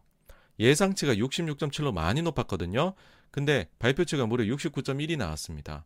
97년에 집계를 시작한 이래로 최고치입니다. 다 좋아요, 그냥. 할 말이 없습니다. 근데 이제 서비스 쪽에서 저희가 느낄 수 있는 거는 사실은 공급망 교란이 해소되고 있다라는 것들은 뭐 코멘트나 이런 데에서도 잘 이게 잘 나오질 않아요. 그러니까는 그냥 다 좋은 거예요. 과열돼 있고 공급망도 개선 안 되고 가격 높고 사람 구하기 힘들고 뭐 하여튼 난리가 났다. 경제가 난리가 났다. 예, 그런 얘기가 나옵니다. 어쨌든 그러면서 이제 증시가 쫙 올라갔다 쫙 빠져가지고서 끝이 났고, 네, 뭐 하여튼 아주 롤러코스터를 탔습니다. 미국제 10년물 금리 보시면 쭉 빠집니다. 그러니까는 연준 위원들 파월을 비롯해서 매파적인 발언을 했음에도 불구하고 이제 오미크론 변이, 그 다음에 안전자산에 대한 선호로 인해 갖고서 급락을 보였고요. 그 다음에 이제 그 누, 오미크론 변이 요 관련해서는 이제 다음 꼭지에서 좀 더 세부적으로 다룰까 하고 이제는 공포와 탐욕 지수는 20이라는 극단적 공포로 다시 내려왔습니다. 총평을 해보면 86번가 여전히 증시 주변 환경을 부정적으로 보고 있습니다. 그래서 지난주와 마찬가지로 여전히 촛불을 켤 때는 아직까지 아니다. 생각을 하고요. 그 다음에 이제 다음 주는 뭐가 있느냐라고 하면은 목요일에 중국 생산자 물가, 그 다음에 신규 실업수당 청구 건수 미국, 그리고 제일 중요한 것 중 하나죠 또 빨갛게 해놨습니다. 미국의 소비자 물가가 나옵니다. 예. 요 점은 좀 눈여겨보셔야 되는데 제가 볼 때는 좀 높게 나오지 않을까라는 생각이고요. 그 다음에는 또 추가적으로는 이번 주를 끝으로 해서 이제 어 12월 FOMC 때까지 12월 15일까지 연준 위원들은요 블랙아웃이라고 하죠 관련해서 이야기를 못 합니다. 예, 그래서 뭐 이게 어떻게 작용할지 모르겠어요. 연준 위원들의 매파적인 발언이 시장에 안 좋은 영향을 미쳤던 걸 생각하면 입을 꾹 다물고 있는 게 장에 좋은 건지 아니면 사람들이 이제는 너무 부정적으로 상상의 나래를 펼치게 만들어서 뭐 어떻게 될지 모르겠습니다. 어쨌든 근데 블랙아웃 더 이상 이제 FOMC 때까지 연준 위원들에 대한 코멘트를 제가 이야기하는 경우는 없을 것 같고요. 호주 캐나다 통화정책 회의 다음 주에 있고 중국 이제 헝다 부채 문제는 보셔야 될 것 같고 여기에 이제 뭐 인프라 그다음 부채 한도 협상 15일이랑 지금 12월 FOMC랑 맞닿아 있거든요. 어떻게 될지 보셔야 될 거고 그다음에 미중 진짜 관세 이거 배제 그거 나오는지 보셔야 될 것 같습니다. 그래서 여기까지가요. 좀 길게 숨가쁘게 달려왔는데 지난주 자산 시장에 대한 내용이었고요. 다음 꼭지로 넘어가도록 하겠습니다.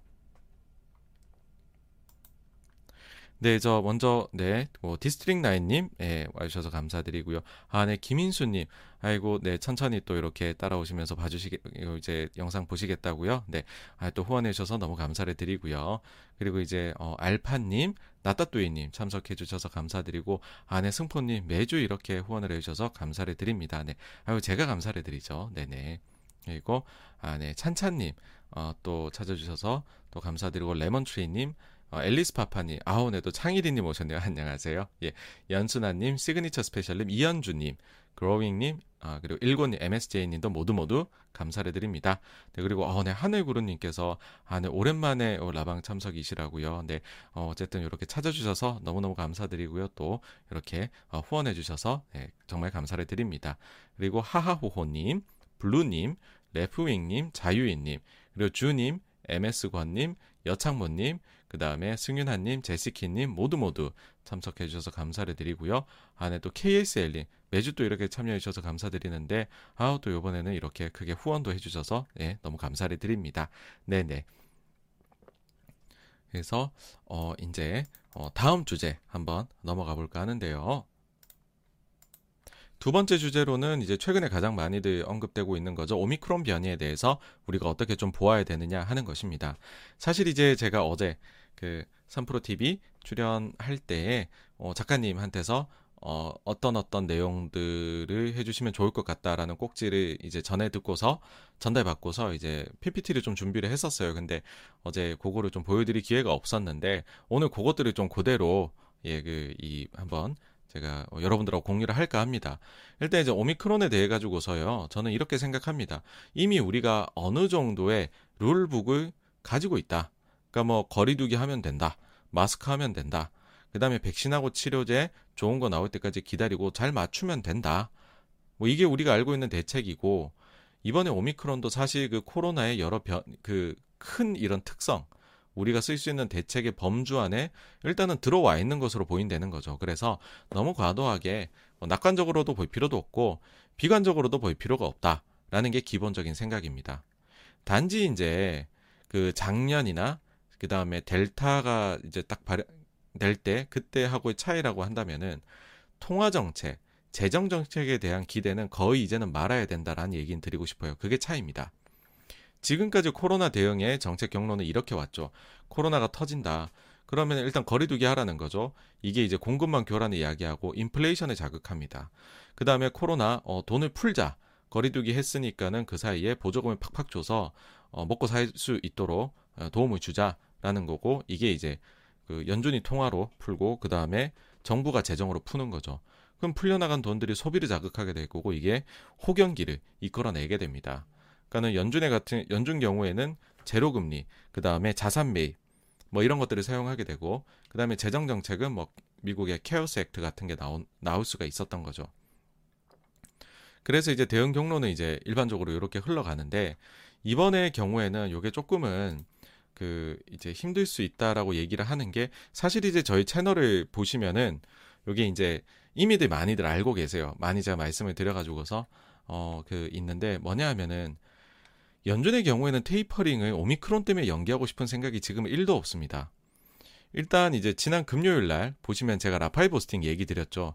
라파엘 보스틱 보면은 오미크론 그보다는 지금 그 이제 테이퍼링의 속도를 낼 때 라고 얘기를 이미 오미크론 나온 날에 미국 증시에 반영되는 날에 얘기를 했다는 겁니다. 그러니까 이거는 확실하게 좀 코멘트를 하고 싶었던 거다라는 거고요. 그 다음에 지난주에도 한번 말씀을 드렸지만 최근에 하반기에 연준 어, FMC 내용을 보면 별로 어, 이제 코로나 변이를 걱정하지 않는 게 느껴집니다. 7월 달에 보시면은 미국이 보시면은 7월부터 해가지고 변이가 확 올라가기 시작을 하거든요. 그렇게 막 급상승을 하고 있는 와중에도 연내 테이퍼링을 개시하겠다라는 것을 굉장히 강력히 7월 달에 시사를 합니다.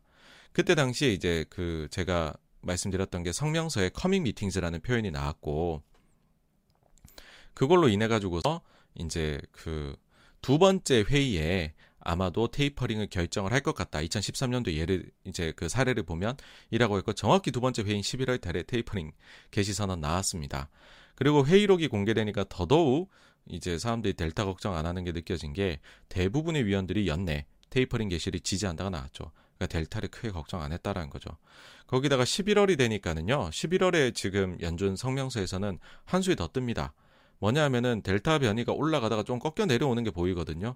그러니까 11월에는 아예 팬데믹 위에 항상 등장했던 단어가 있어요. 공중보건위기. public health crisis란 단어를 성명서에 썼거든요. 그 아예 삭제를 해버립니다. 그리고 현실적으로도요. 12월 회의가 15일이에요. 코로나가 보시면 잠복기도 있고 확진자가 증가되려면 하여튼 시간이 좀 걸리는데 이제 열흘 정도 남은 시간에 올라가 봤자 이게 얼마나 빨리 올라가겠냐라는 겁니다. 그러니까는 이거를 12월 회의에서 당장에 반영하는 할 수는 그러니까 이게 진짜 심각하다더라도 반영을 할 수가 없는 현실적 시간 차원에서 그런 요소라는 것입니다. 그러면 이게 최악의 경우에는요. 이제 요거를 제가 차트를 만든 이유 중에 하나인데 돈 풀기가 없어진다는 거죠. 코로나가 나와도 어, 연준은 지금 테이퍼링 가속화 낼 테니까. 근데 거리두기는 해야 되겠죠. 어쨌든 일정 부분.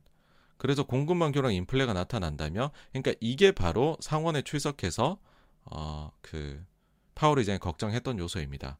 요 두 개를 조합하면 불경기 더하기 인플레, 어 스태그플레이션이 나오네 이렇게 얘기가 될 수 있는 거거든요.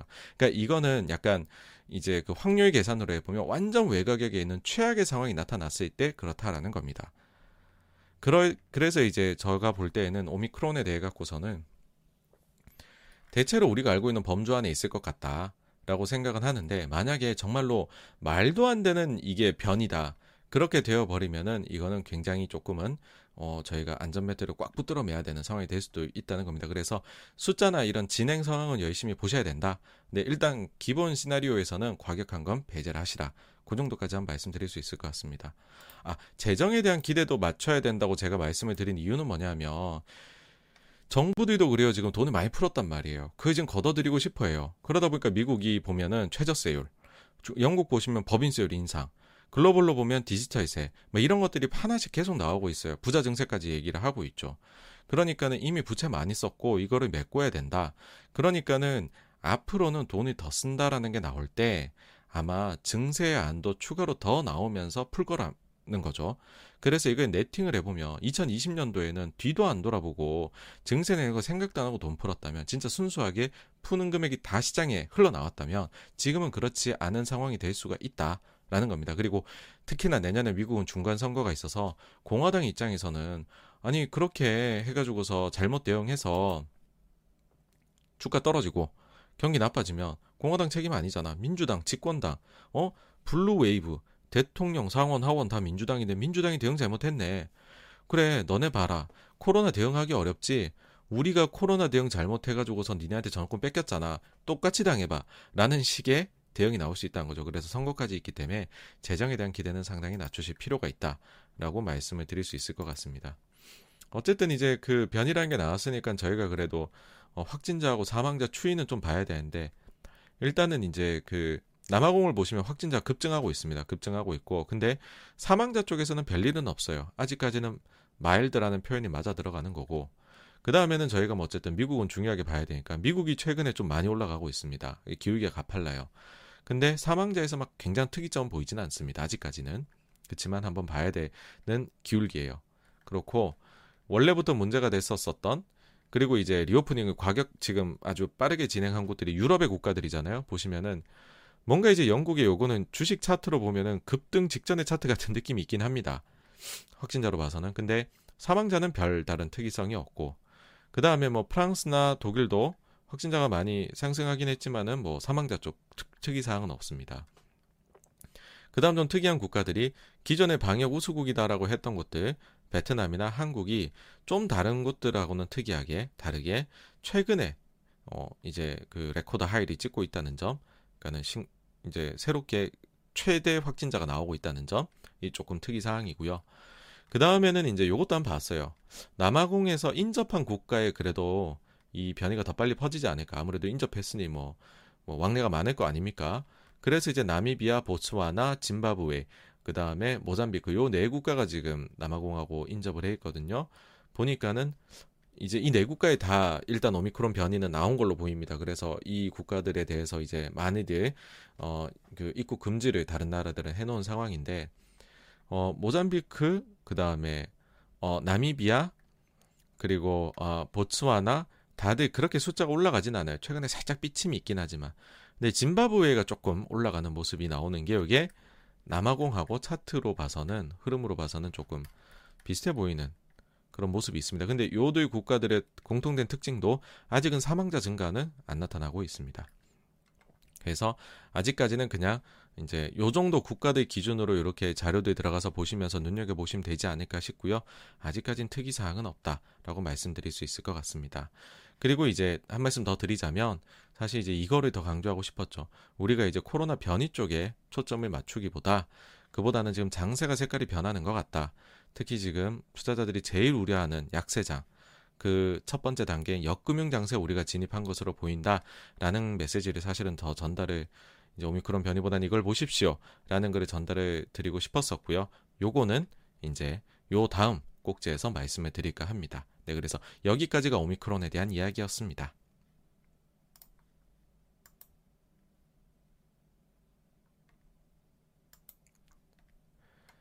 네, 저 SS 정님 또 이렇게 어, 후원을 해주셔서 예, 너무너무 감사를 어, 드리고요. 어, 그 다음에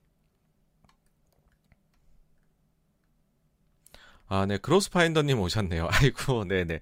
또 이렇게 소중한 시간 내주셔서 너무너무 감사를 드립니다. 아유, 뭐, 매번 이렇게 온라인상에서만 제가 감사드립니다만 하고 있네요. 네네. 뭐 좀 끝나는 줄 알았더니만은 이게 또 오미크론이다 해가지고서 또 최근에 숫자가 치솟으니까는 답답합니다. 세상이. 네. 네, 그리고, 아, 네, SS정님 다시 한번 인사드리고요. 그 다음 제시정님 또 이렇게 참여해주셔서 감사를 드립니다. 네.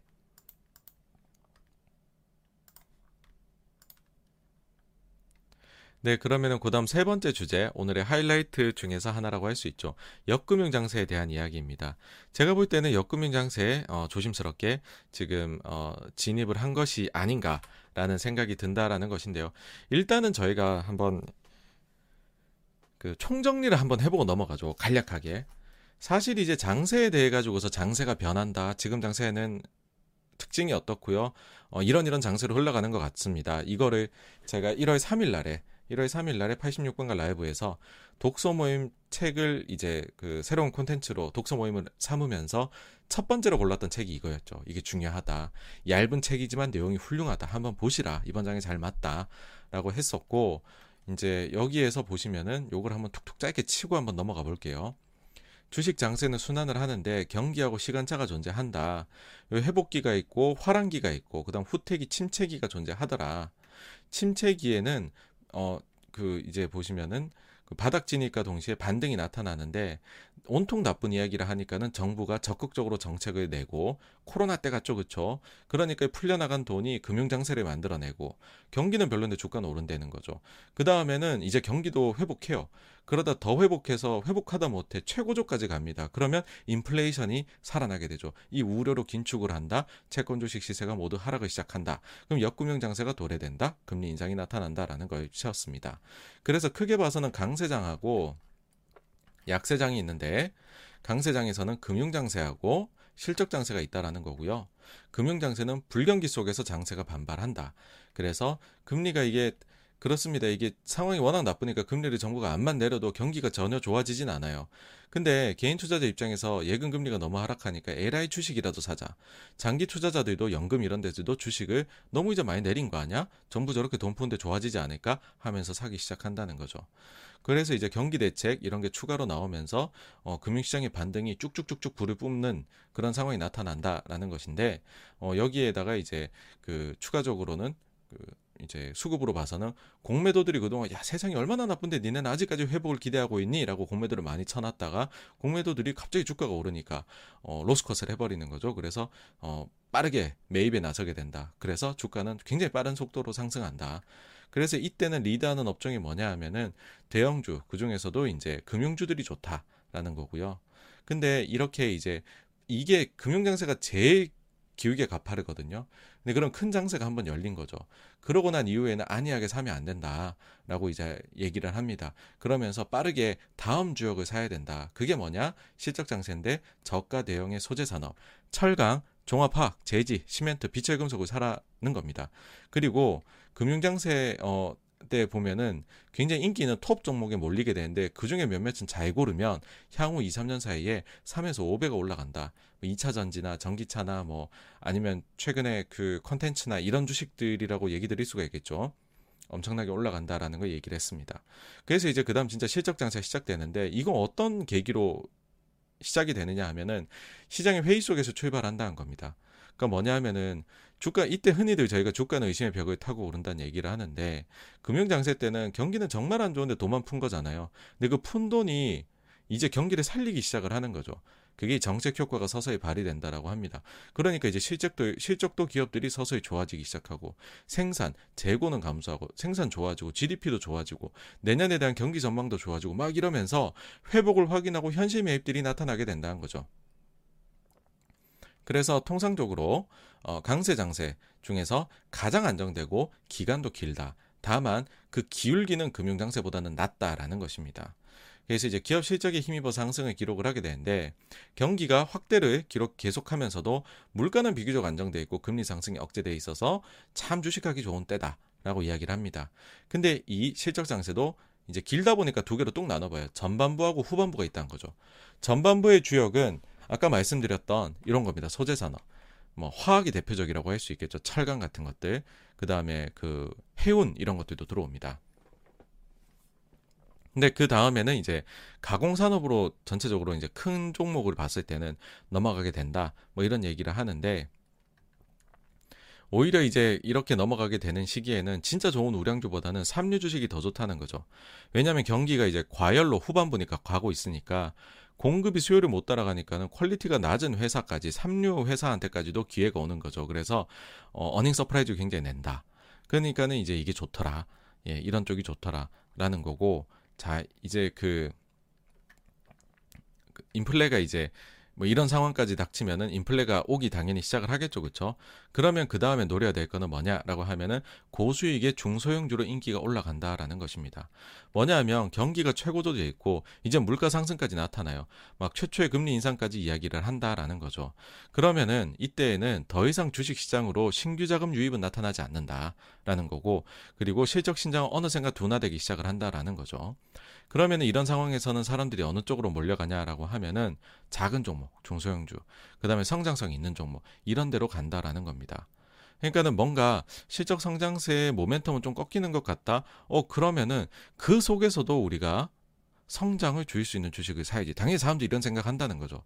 그러면서, 아, 돈은 더 이상 안 들어오네? 그냥 있는 돈을 어떻게 해야 되네? 그러면 중소형주로 가자. 이런 것들을 갖추게 되는 거죠. 그러면서 이제 이 실적 장세 후반부는 실적 장세는 이제 전반 후반 나눠 보면은 그 전반에는 거래량이 대폭 증가하는 이제 특징을 가지고 요때에는 이제 금융 장세처럼 아무거나 다 오르는 게 아니라 이제 몇몇 선택받은 애들만 오릅니다. 30% 정도만의 업종이 오른다. 그래서 집중 투자가 필요하다라는 이야기를 하는 것이고요. 이제 그 뭐랄까요? 안타깝게도 이게 그 뭔가 금융에서 실적 장세 가는 거는 조금 명확하잖아요. 어떻게 보면은 이 이유 자체가 그다음 저희가 발견할 수 있는 그런 그런 뭐랄까 증거들도 좀 명확한데 여기서부터는 좀 불분명해진다는 것입니다. 그러니까 이게 조금 이제 특징입니다. 어렵다 한마디로 이제 후반 가고 약세장 넘어가는 거를 발견하기가 우리가 어렵다라는 얘기를 하는 겁니다. 근데 어쨌든 우리는 이제 알고 싶잖아요. 역금융장 이제 약세 장세란 뭐냐 하면 역금융 장세하고 역실적 장세가 있는데 여기서 역금융 장세는 금융 긴축이 보통 계기를 만들어낸다라는 겁니다. 이번엔 달라 하다가 역금융 딱 두들겨 맞는다는 거죠. 근데 사실 강세 장세 피날레는 끝남은 각양각색이다라는 겁니다.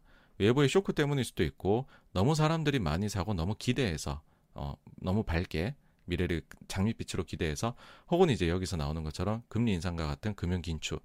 근데 어쨌든 여러 가지로 이유는 각양각색으로 나타나기 때문에 약세장의 시작을 딱 하나로 결론 줄 수는 없다. 그러니까 사실은 강세장이 이유를 설명하긴 좋다라고 이야기를 합니다. 어쨌든 이제 그 이렇게 돼버리면 거의 전 종목이 하락을 한다고 해요. 피해가기가 어렵습니다. 여기에서 탈출구를 찾기가 현금이 왕이죠 이때는. 근데 이게 급락한 이후에 3, 4개월 이내에 최초 고점을 재도전하는 흔히 말해서 이중 천장, double top이 나타난다라는 거고 근데 거래량이 좋고 불과 몇 종목만이 최고치를 경신 이렇게 되기 때문에 이런 식의 double top이 나오면 굉장히 조심을 하라는 거고 어, 책에서 말하기를 double top이 나온다라고 하면 진짜로 강력한 강세 장세 종말의 사인이다라고까지 이야기를 합니다. 그래서 과거의 double top 보시면요. 2007년 코스피거든요. 와 올라갔다가 쭉 빠졌다가 그 다음에 다시 올라갔다가 요때 꺼져 내려오게 시작을 하죠. 사실 요 뒤에 걸 안 적어 놨는데 요 뒤에 더 내려가서 890까지 내려가는 거죠. 그 다음에 1900 이제 17, 18, 19년 이때 1차 세계대전 더하기 스페인 독감 시기 요때도 보시면은 하락했다 반등했다 더블탑을 만들고서 그 다음에 와장창창 내려왔었습니다.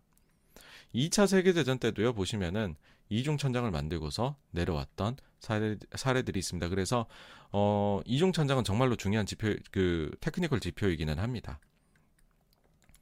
역금융 장세에 대해 갖고서 어떤 대응을 하, 느냐라고 하면은 단기 금융 상품과 현금을 가지고 있어라는 말을 많이 합니다. 천장 3일 바닥 100일이다. 오르는 거 3일 내리는 거 100일이다라는 겁니다. 그러니까는 조심을 하라. 이때 함부로 매수 주문 내면 안 된다. 라는 거고요. 다만, 다만, 외부 쇼크 때문에 급락을 혹시나 한 거라면 매입 찬스로 삼아야 된다라고 합니다. 그러면서 예를 든 게 스탈린 사망, 케네디 암살, 천안문 사태, 블랙 먼데이 이런 예시를 들죠. 근데 쇼크에다가 긴축이 합성이 돼버리면 이건 조심해라. 지루한 약세장이다. 언제? 미국의 60년대 중반부터 70년대 내내 조심하라는 거죠. 긴축이 이만큼 무섭습니다. 그나마 역금융 장세에서 역행하는 그룹을 찾아보자면 소형 우량, 우량 기업들이 좀 상승하는 경우도 나타나긴 하는데 이건 진짜 잘 골라야 된다고 얘기를 해요. 그래서 이런 경우에 드물게 가치주 펀드 중에서 잘하는 데가 나타나기도 합니다. 네, 그 다음에 테크니컬 지표로 역금융 장세는 사실 나중에 주가가 확인하면 확인이 가능하다라고 책에서도 얘기해서 딱히 알기 어렵다라고 얘기해요. 뭐 다만 나중에 지나놓고 보면 신고가 종목 수가 감소하더라라는 정도 될 수 있겠다라고 얘기를 하죠. 이거 이후에 이제 역실적 장세가 나타납니다. 자, 불안 그 자체 이 이제 이 사실이 이거는 명확하게 불황이다라고 저희가 얘기를 할 수 있는데 역시나 이것도 일정한 패턴으로 나타나는 건 아니에요. 그러니까는 나빠지는 모습은 제각각입니다. 그때 그때마다. 근데 공통적으로 느낄 수 있는 거는 어느샌가부터 주가가 좀 빠졌는데도 주가가 높아 보이기 시작한다는 거죠. 뭐냐면 실적에 의해서 성장을 가정하다가 어 그보다 더 성장할 것 같아. 혹은 야 실적이 내려갈 수도 있지 않을까 생각해 보면 PER 밸류에이션 해보면은 비싸 보이기 시작을 하는 거죠. 그러면은 이게 주가가 내려오는데 참 아이러니하게도요. 주가가 점점 더 내리는데 역실적 장세 클라이막스로 가잖아요. 그럴수록 주가는 더더더 높아 보이게 됩니다. 왜냐하면 실적은 더 꺾이거든요. 이때는 적자 기업들 많이 나타나고 대형 도산도 나타날 수가 있습니다. 이제 그러고 나서 뭐 이중 바닥을 만들 수도 있고요. 아니면 급격하게 하락했다 V자가 나올 수도 있고 그러면서 이제 바닥 진입을 저희가 확인할 수 있게 되고 이 장에서는 결국 빠지고 나서는 우량주를 매입할 수 있는 굉장히 좋은 찬스가 된다. 그리고 존중하며 버티면 된다라는 거고 마찬가지로 사실은 이제 이거 뒤가 금융장세가 오게 될 거잖아요. 그럼 금융장세를 기대하고 대형 금융주를 사두는 것도 방법이다라고 책에서는 이야기를 합니다. 네. 그러면서 테크니컬 지표로 봤었을 때에는 아까 역금융하고는 반대입니다. 뭐냐면 신고가 종목수가 감소한다가 아니라 이번에는 신저가 종목수가 감소한다. 그러니까는 더 이상 최저가로 막, 막 악재가 나도 더 안 내리는 거예요. 슬금슬금 오히려 올라가기 시작하는 거죠. 그럼 신저가를 탈피하잖아요. 그런 종목이 많이 보이기 시작한다. 아 그러면 역실적이 역금융으로 넘어가기 시작했구나 알 수 있다라는 것이죠. 여기까지가 간단 정리이고요. 간단 정리이고 자, 그러면은 이거를 구체적으로 이제 현재 시기나 간단 특징 해가지고 보면 어떠냐라고 하면은 제가 볼 때는 이제 금융장세는 그 2020년 3월부터 2020년 10월까지 왔던 것 같아요. 사실 요 10월 달에 그때 제가 처음 3프로 TV 나가거든요. 그러면서 이게 아, 금융장세에서 저희 실적장세로 넘어가는 것 같아요 라고 얘기를 드렸었죠. 자, 실적 장세가 하게 되면 어떻게 되냐? 보시면은 뭐 철강, 화학, 해운 이런 거 좋다고 말씀드렸잖아요. 이게 제가 보니까 2020년 10월에서 2021년 2분기에 바톤 터치가 있었던 것 같습니다. 더 정확히는 지금 5월, 6월 정도로 나오죠. 그 실적 장세 후반이 되면 이게 이제 인플레 얘기가 많이 나오게 되고 실제로 미국에서 4, 5, 6월 달 인플레이션 숫자 그게 발표된 5, 6, 7월 달에 인플레에 대한 우려가 갑자기 확 높아지게 됩니다. 그렇죠? 어쨌든 인플레가 이때부터 오게 되고 그러다 보니까 후반 넘어가죠. 21년도 2분기부터 해서 제가 볼때 실적 장세 후반이 21년 11월 초중순에 끝난 것이 아닌가라고 생각을 합니다. 그리고 이때까지 뭐가 좋냐면 뭐 가공산업이나 개별주 성장주 장세인 거죠. 성장주 장세라는 거는 뭐 의심의 여지가 없었던 것 같습니다. 그 사이에. 그 다음에 역금융 장세가 만약 오기 시작을 한다라고 하면은 이유는 아까도 보, 뭐 보셨겠지만 일시적 쇼크나 긴축이나 아니면 사람들이 많이 사서 비싸 보여서 뭐 이렇게 될 수도 어, 이런 이제 다양한 이유가 있는데 어쨌든 이때는 주도 좋고 현금이 짱이다. 라는 거고 시기가 지금 이제 한 1, 2주 전부터 시작한 것이 아닌가라고 이제 보일 수 있는 것이고 그 뒤에 이게 진짜 진행이 되면 그다음에 역실적까지도 나올 건데 이때는 이제 진짜 역실적 클라이막스에서는 우량주를 싸게 잘 사야 된다는 건데 그거 시기까지도 사실은 이거는 일단 일단 하락을 하고 난 뒤에 생각해도 늦지 않은 거긴 한데 그 시기도 나름의 생각을 그러니까 그냥 뭐 하락하고 다 말씀드릴게요 이러면은 너무 좀 무책임하잖아요. 그래가지고서 좀 구체적으로 지금 일단 기본적인 시나리오는 제가 가지고 있는 게 뭔지는 이따가 말씀을 드릴게요. 사실 이제 요게 앙드레 코스톨라니의 달걀하고 매우 비슷해요. 여기에서 하락의 하강 1 이게 이제 역금융이거든요. 자, 부하 내동파가 주식을 소유하고 있다. 인플레이션 우려로 중앙은행은 금리 인상을 조심스레 한다. 유동성을 회수한다. 주식 보유자는 더 높은 가격의 주식을 살 새로운 구매자를 기다린다. 하지만 중앙은행의 정책으로 인해 새로운 돈이 증시로 들어오지 않는다. 주가는 이제 이윤과 배당금 증가 등 좋은 경제 뉴스에도 불구하고 오르지 않는다. 몇몇 투자자는 더 높은 가격의 주식을 팔 수 없게 되자 처음엔 천천히 그리고 약간의 주식을 팔다가 팔기 시작한다. 그래서 이로 인해 주가가 빠지게 된다. 자, 그러면요. 공통적으로 얘기하는 게 긴축이잖아요. 그러면은 도대체 제가 이런 사실 안 좋은 얘기를 드리고 있는 건데 그 긴축적인 모습을 어디에서 발견을 하고 있느냐라는 것이죠. 그랬을 때 두 가지입니다. 연준이 굉장히 매파 본색을 보이고 있다라는 거거든요. 요거는요. 이것도 내용이 길어가지고서 요단 꼭지 따로 뺐거든요. 파월의 최근 매파성 발언들 여기에 대해 여, 이거를 언급하면서 상세하게 다룰게요. 매파 본색이 보인다는 거고 그 다음에 지표들이 두 번째로는 잘 나온다는 겁니다. 고용 지표 너무 잘 나오고 있죠. 인플레이션 너무 높게 나오고 있죠. 이런 상황에서 긴축을 하지 않을 수가 없다. 그러, 그러면은 이제 구체적으로 투자법은 생각하면 현금이 제일 좋다. 이거는 계속 강조를 드린 거고 어, 사실 이제 그런, 이런 얘기를 하면은, 아니, 세상이 이렇게나 좋은데, 당신은 도대체 어떤 눈을 가졌길래, 경기, 어, 역금융? 그러면 역실적까지 나와서 실적이 감소할 수 있다는 얘기를 지금 하기 시작을 한 건데, 무슨 소리냐, 그게? 라는, 그, 이제 말씀을 하실 수가 있겠죠. 근데 이제, 경기가 좋잖아요? 자산 가격도 좋죠. 기업 실적도 좋죠. 근데 이거를 이제 일단은 요거를 좀 보실 필요가 있습니다. 제가 이제 실적 시즌 되면은 팩트셋 자료 가져와 가지고서 말씀을 좀 드리잖아요. 말씀을 드리는데 요 보시면은 코로나 이후로 굉장히 실적이 좋았습니다. 뭐냐 하면은 원래 이제 과거 5년 평균을 보면 기업들이 예를 들어서 뭐 한번 가정을 해보죠. 어떤 회사가 아 이번 분기에 영업이익 예상 영업이익이 영업이익은 100원입니다. 이렇게 애널리스트 분들이 추정하신 거죠. 우린 그거를 컨센서스라고 얘기를 합니다. 근데 실제로 나와보니 100원이 아니라 107원, 108원 정도가 나온다는 거죠. 그게 과거 5년의 평균적인 모습입니다. 이때 당시에 미국 증시 PER이 어땠느냐? S&P 500 기준이에요. 17에서 18배 사이를 왔다 갔다 했었습니다. 근데 코로나가 터진 이후에는 경기는 생각보다 나쁘지 않은데 애널리스트 분들의 예상치는 굉장히 보수적이었습니다. 왜냐하면 사실 이게 어떻게 변할지 알 수가 없는 불확실성이 너무 많았잖아요. 코로나 초기, 중기까지도요. 그러다 보니까는 보수적인 영업이익 추정치를 계속해서 냈던 것이죠. 그러다 보니까는 earning surprise 폭이 어마어마하게 나오게 됩니다. 어마어마하게. 과거 5년 평균이 7에서 8%라고 했잖아요. 근데 코로나 이후에 5개 분기 동안에는 한 번 분기가 15% 나왔고 그거에 제외하면 다 20% 이상이 나왔어요. 100원 영업이익을 예상했으면 120원 이상이 나왔다는 겁니다. 엄청 잘 나왔죠. 그러니까 예상치보다 20% 이상이 잘 나오니까는 증시 PER이 과거 평균 대비 20% 20% 정도 더 높은 멀티플을 받을 수가 있었던 거죠. 17, 18배가 아니라 21, 22배를 받아도 되는 거죠. 왜? 난 다음 분기에도 그러니까는 이 증시 예상 PER이라는 거는 향후에 향후 4개 분, 향후 1년 동안에 애널리스트 분들이 추정한 추정치 합 대비해 가지고서 현재 시가총액이 얼마냐를 비교하는 거잖아요. 근데 애널리스트 분들이 보니까는 합산한 게 항상 20%씩 더 낮게 추정해 놨더라. 그러니까 우리가 20%를 더 줘도 돼. 라는 게 정당화가 됐던 거죠. 근데 21년 3분기 실적이 어떻게 나왔는지 아십니까? earning surprise의 폭이 거의 과거 5년 평균에 수렴하기 시작을 합니다. 이거는 왜 그러냐? 예상치가 이제 높아지는 거죠. 뭔가 이제 델타까지 딱 보고 숫자 내려오는 거 보니까는 졸업한 것 같거든요, 코로나를. 백신도 많이 맞기 시작을 했고 치료제.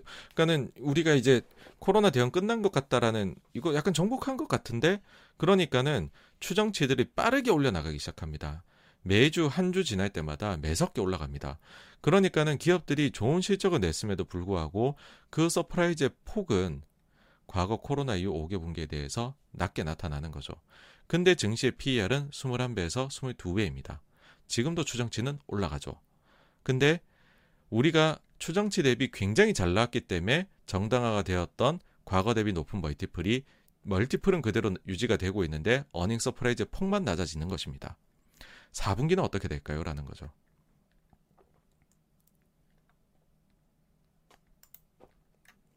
다시 한번 말씀드리지만은 3분기에는 이게 많이 내려왔습니다. 근데 이거는 어떻게 보냐? 기업들이 못했냐? 그게 아니라 이젠 기대치가 너무 빠르게 올라가고 있어서 그런 일이 발생을 하는 것이거든요. 그래서 다시 한번 말씀드리지만 저금리 혹은 consensus를 크게 beat하는 것으로 높은 value가 정당화되어 왔던 게 무너질 위험이 있다라는 얘기를 드리는 거고 4분기의 경우에는 조금은 조심하실 부분이 있다라는 게 뭐냐 하면 연간 이익이 예상치보다 되게 좋잖아요. 그런 경우에는요. 많이들 4분기에 예상보다 이익을 좀, 그러니까 일회성 비용들을 좀 넣는 경향들이 있어요. 왜냐하면 그의 실적이 너무 좋은데 그 다음에 안 좋을 수 있잖아요. 그러면은 좋은 해에 그동안 묵혀뒀던 비용들을 쓱 넣어가지고서 아이고 4분기는 조금 미달했어요. 근데 연간으론 잘했죠? 하고 넘어갈 수 있는 게 3분기까지 누적으로 호실적이 나왔을 때 그런 게 가능하거든요. 그래서 4분기 실적은 연간을 정리하는 자리이기 때문에 일회성 비용들이 오히려 나올 수 있는 자리이다라는 것도 저는 말씀을 드리고 그 중에서 이제 뭐 대표적인 것들은 총당금 설정하는 거 아니면은 어 이거 잘했으니 나눠야죠 당연히 하면서 직원들한테 예상 이상의 성과급을 진행하는 것 그런 거가 계기가 되지 않을까라는 생각을 합니다. 그래서 4분기는 아마도 과거 평균 수준으로 낮아 내려오거나 그보다 더 낮아질 가능성이 저는 있다. 그렇게 되면은 이게 이제 역금융과 역실적의 모습을 이제 처음으로 내비치기 시작을 한다라는 것입니다. 그래서 이제 조심스럽게 어떻게 보냐 하면은 어, 역실적 장세 진입 시기는 어, 내년 2월 초 정도로 생각을 하고 있습니다. 이게 저의 베이스라인 시나리오인데 그러니까는 4분기 실적이 내년 1월 말부터 이제 나오게 될 거잖아요. 뭐 우리도 삼성전자부터 해서 나오게 되겠죠. 그러고 나서 한 한 달 정도 실적 시즌이 진행이 될 텐데 과연 이때 가서 시장의 기대치를 만족시키는 눈높이가 많이 높아지, 높아져 가고 있는데 그런 이제 기대치를 만족시킬 수 있는 숫자를 기업들이 낼 수 있을지 한번 여기 지켜보셔야 될 것 같고요. 요 시기가 조심스레 역금융에서 역실적으로 넘어가는 시기가 되, 되지 않을까라고 개인적으로는 생각을 합니다. 그러면은 그 다음에는 어떤 식으로 모습이 나타날까라고 하면 사실 뭐 다시 한 번 말씀드리지만 이게 약세장이라는 거는 모습이 제각각입니다. 그래서 어떤 우리가 유형으로의 약세장을 겪느냐에 따라서 그게 끝난 이후에 한창 진행된 이후에 그 모습을 충분히 본 이후에 예상을 해도 뭐 하여튼 늦지 않다는 게 기본적인 생각이다라는 거를 한 번 더 말씀드리고 싶고 뭐 이제 그냥 기본적인 시나리오라고 하면은 긴축에 따른 아주 전형적인 모습이 일단은 가능성이 제일 높지 않느냐 그렇게 보고 있습니다. 그리고 이제 사실 이제 이런 것들 그 증시 순환 어 요거가 어떻게 보면은 작은 순환이요. 순환이라는 거는 이제 몇 년에 한 번씩인 거고 큰 순환은 몇십 년에 한 번씩 나타나는 것들이 있죠. 그래서 그 86번가 계속 강조를 드렸던 거는 뭐냐 하면은 아 지금의 코로나에 대한 그 정부의 돈 풀기, 그 다음에 엄청난 자산 시장의 상승, 그 다음에 어 이제 돈 풀기를 멈췄을 때 나타날 현상 이런 것들이 과거에 전쟁 같은 상황하고 비슷한 게 아닌가, 그리고 스페인 독감 같은 상황하고 비슷한 것 아닌가라는 이야기를 여러 차례 드린 점이 있습니다. 이제 그러면서 전대미문의 사태가 퍼졌을 때 정부는 엄청나게 확장적 재정 정책을 펴고 여기에 모든 국민이 동의를 한다. 첫 번째가 1차 세계대전하고 스페인 독감이 동시에 겹쳤었는데 이때 당시에 보면은 미국의 정부 부채 비율이 GDP 대비해서 10%였던 게 2년 만에 36까지 상승했었다. 근데 전쟁이 끝나고 나니까 코로나 그 스페인 독감이 종료가 되고 나니까는 30%로 급격하게 건전 재정을 펼치더라. 그랬더니만은 증시 움직임이 17, 18, 17년도 말부터 해가지고 쫙 올라가다가 건전 재정 펼친다고 하니까는 스페인 독감 때 저점보다도 더 밑으로까지 내려가는 아주 큰 조정을 거치더라. 근데 이번에 코로나 때 보니까는 1분기 때 108%였던 미국의 부채 비율이 136. 이때처럼 이때는 26% 포인트 올라갔죠. 요번에 어 28%포인트가 올라갔네요. 비슷하더라라는 기시감이 느껴진다는 겁니다. 그 다음에 두 번째가 세계 2차 대전이고 세계 2차 대전 때도 보시면은 어 미국의 정부 부채 비율이 38이었는데 전쟁에 참여하자마자 끝날 때까지 해서 118까지 상승하더라. 근데 전쟁 딱 끝나자마자 또 건전 재정 하자 그래서 103, 92로 부채 비율이 확 떨어지더라. 그러니까는 전쟁을 시작할 때 저점에서 엄청나게 올라가던 증시가 그 뒤에 건전 재정 하기 시작을 하니까는 많이 내려오더라. 이때 40% 조정이었죠. 그래서 이제 요런 거가 이제 이번에 코로나에서도 혹시나 우리가 보게 되지 않을까라는 거를 말씀을 드렸던 거고 그래서 만약에 약세장이 있게 된다 있게 된다라고 해버리게 되면은 그 다음에는 이제 말씀드릴 수 있는 게 야, 그러면은 뭐 진짜 세상 망하고 끝이냐라고 하는데 그건 아니더라 말씀드리는 게 그러니까는 지금 이제 만약에 약세장이 온다면 그 다음에 뭐가 좋을지에 대해 말씀드리는 거잖아요. 그 다음에는 눈부시게 좋은 증시가 오더라. 왜냐하면은 이제 엄청난 일을 어, 세계대전 같은 것들을 겪기 때문에 신기술이 많이 나오게 되고 그게 나중에는 꽃을 피우더라라는 겁니다. 그래서 이게 꽃이 피어서 증시가 이때는 다섯 배 상승하죠. 10년 이상에 걸쳐서. 그 다음에 2차 세계대전 이후도 보시면은 거의 4배 정도 상승을 10년 이상에 걸쳐서 하게 됩니다. 이때 당연히 주도주들은 그때 신기술 산업들이 주도를 하게 됩니다. 그래서 어 사실 이제 여기에 대한 더 자세한 내용은 요 제가 만들어 놓은 요 내용이 있습니다. 클라이막스를 향해 가는 코로나 랠리 해가지고 요것도 그때 3% 나갔을 때 했었던 거죠. 이제 요거를 보시면 좀 더 자세하게 나오는데 어쨌든 그래서 어 이런 방향으로 가는 뭐 과거와 세계 1, 2차 대전 같은 하락 그 다음에 이제 역금융 역시적 같은 게 온다. 같이 오고 나면은 그러고 나면은 이제 그 뒤에 뭘 해야 될까라고 했었을 때 이제 어 시대를 관통할 만한 이때부터는 엄청난 성장주의 10년 이상의 장기 투자 뭐 그러면서 저는 늘 말씀드리는 거는 이제 뭐 자유주의 진짜 현실화되지 않겠냐. 그 다음에는 이번에 바이오 쪽에서도 혁신이 있었다. 그러고서는 AI, 메타버스나 뭐 이런 것들이 포괄을 하는 거죠. 예, 콘텐츠 이런 것도 포괄 하는 건데 뭐 그런 쪽에 관심이 많이 간다. 뭐 이런 얘기까지를 드릴 수가 있을 것 같아요. 예. 그래서 이제 여기까지가 역금융 장세에 진입한 것으로 보인다라는 거에 대한 내용이었고요. 다음으로 넘어가겠습니다.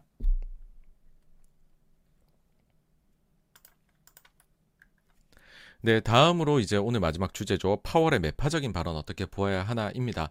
아까 전에 사실 이제 역금융 장세 말씀드리면서 연준의 긴축적인 모습 말씀드렸는데 여기에 다 녹아나 있습니다.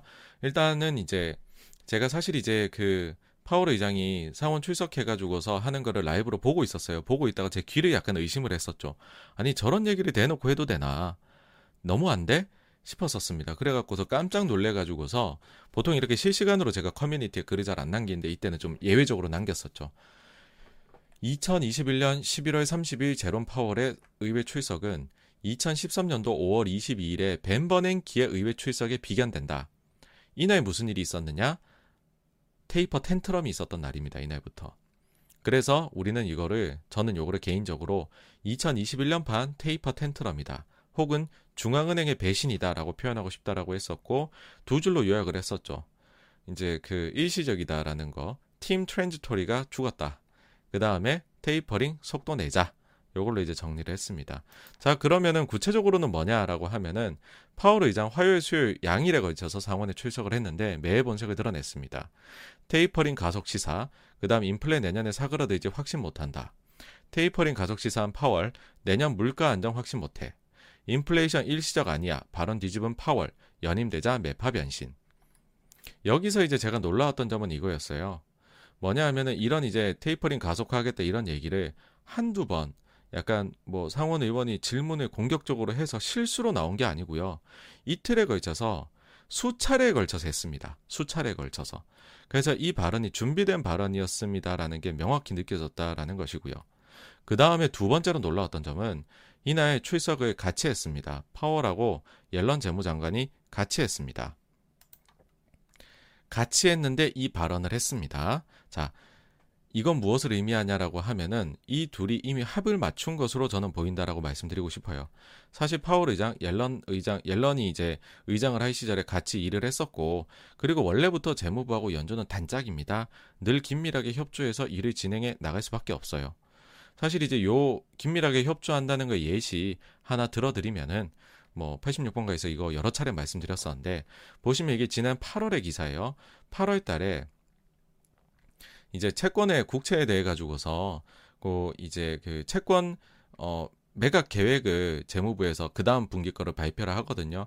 근데 이거를 발표할 때 뭐라 그랬냐 하면은 이르면은 11월부터 매각 금액을 줄여 나가겠다라고 이야기를 한 겁니다. 자, 이거는 뭐랑 연결되냐면은 테이퍼링이라는 게 자산 매입하는 양을 줄이는 거잖아요. 1200억 달러 사다가 그 다음에는 1050억 달러 산다는 거죠. 자, 그러면 내가 사는 국채 양이 줄어요. 그러면은 금리가 올라갈 수가 있겠죠. 왜냐하면은 주요 매수 세력이 사는 양을 줄여버리니까는 이게 그러면은 그 이제 시장에서 거래되는 그 채권의 금리가 어, 시중금리가 상승할 수 있다는 겁니다. 그러면은 QE 효과가 적게 되잖아요. 그러니까는 이거를 벌충해 주기 위해서 보통의 경우에는 재무부에서요 채권을 매각하는 발행 계획을 좀 줄여버립니다. 이게 보통 같이 일어나거든요. 근데 이미 8월 달에 연준에서 아 저기 재무부에서 11월에 줄일 수 있다라고 얘기를 해버립니다. 이때 눈치 빠른 분들은 많이들 알아차리셨어요. 아 11월부터 테이프는 개시할 가능성이 지금은 특별한 일 없으면 제일 높은 거구나. 이렇듯이 연준하고 재무부는 긴밀하게 협조를 해 나갑니다. 근데 같이 출석했는데 이 말을 공격적으로 했다. 예, 근데 제재를 가하지 않는다. 그러니까는 질문을 할 때 이제 파월한테 파월 옐런에 콕 집어서 하는 질문들도 있고요. 그냥 두 사람한테 오픈 퀘스천으로 나가는 것도 있거든요. 근데 그 와중에서 이 발언이 서슴지 않고 나왔던 겁니다. 그러니까는 준비된 발언이었음이 굉장히 느껴진다라는 거였죠. 자, 그러면 이제 그 다음 사람들 생각이 도대체 파월은 무슨 의도를 가지고 저렇게 한 것일까? 이거든요. 가능성이 크게 세 가지로 나옵니다. 첫째, 맑은 눈으로 보면 1번 가능성인데 지표가 너무 좋다는 거죠. 11월 FMC가 하고 나서 보니까는 고용 너무 호도세더라. 인플레이션 과열이더라. 아니 그러면 우리가 긴축의 속도를 내는 거는 당연한 거 아니야? 그 다음에 가능성 두 번째는 뭐냐 하면 이거 이제 제가 제일 높게 보는 건데요. 사실 세 가지가 복합적이라고 생각합니다. 저희가 이제 보통 뭐 봤을 때 뭐 다 뭐 여러 개 중에 하나 골라야 되는데 잘 모르겠으면은 복합적인 것 같습니다. 이게 이제 중간은 가는 거잖아요. 사실 이제 중간 갈 수 있는 답변 복합적인 게 맞긴 한데 제가 볼 때 제 가능성 높은 거는 2번이지 않나. 이미 연준은 7월부터 해가지고서 FOMC에서 긴축의 힌트를 많이 주었어요. 근데 시장이 잘 모르더라는 거죠. 그러고 계속 올라가더라는 겁니다. 증시가. 사실은 급락은 언제 나오냐? 너무 올라가서 급락하는 거거든요. 여러분 증시가 엄청 급락해 보십시오. 악재가 나도 안 빠져요. 이미 팔 사람 다 팔았거든요.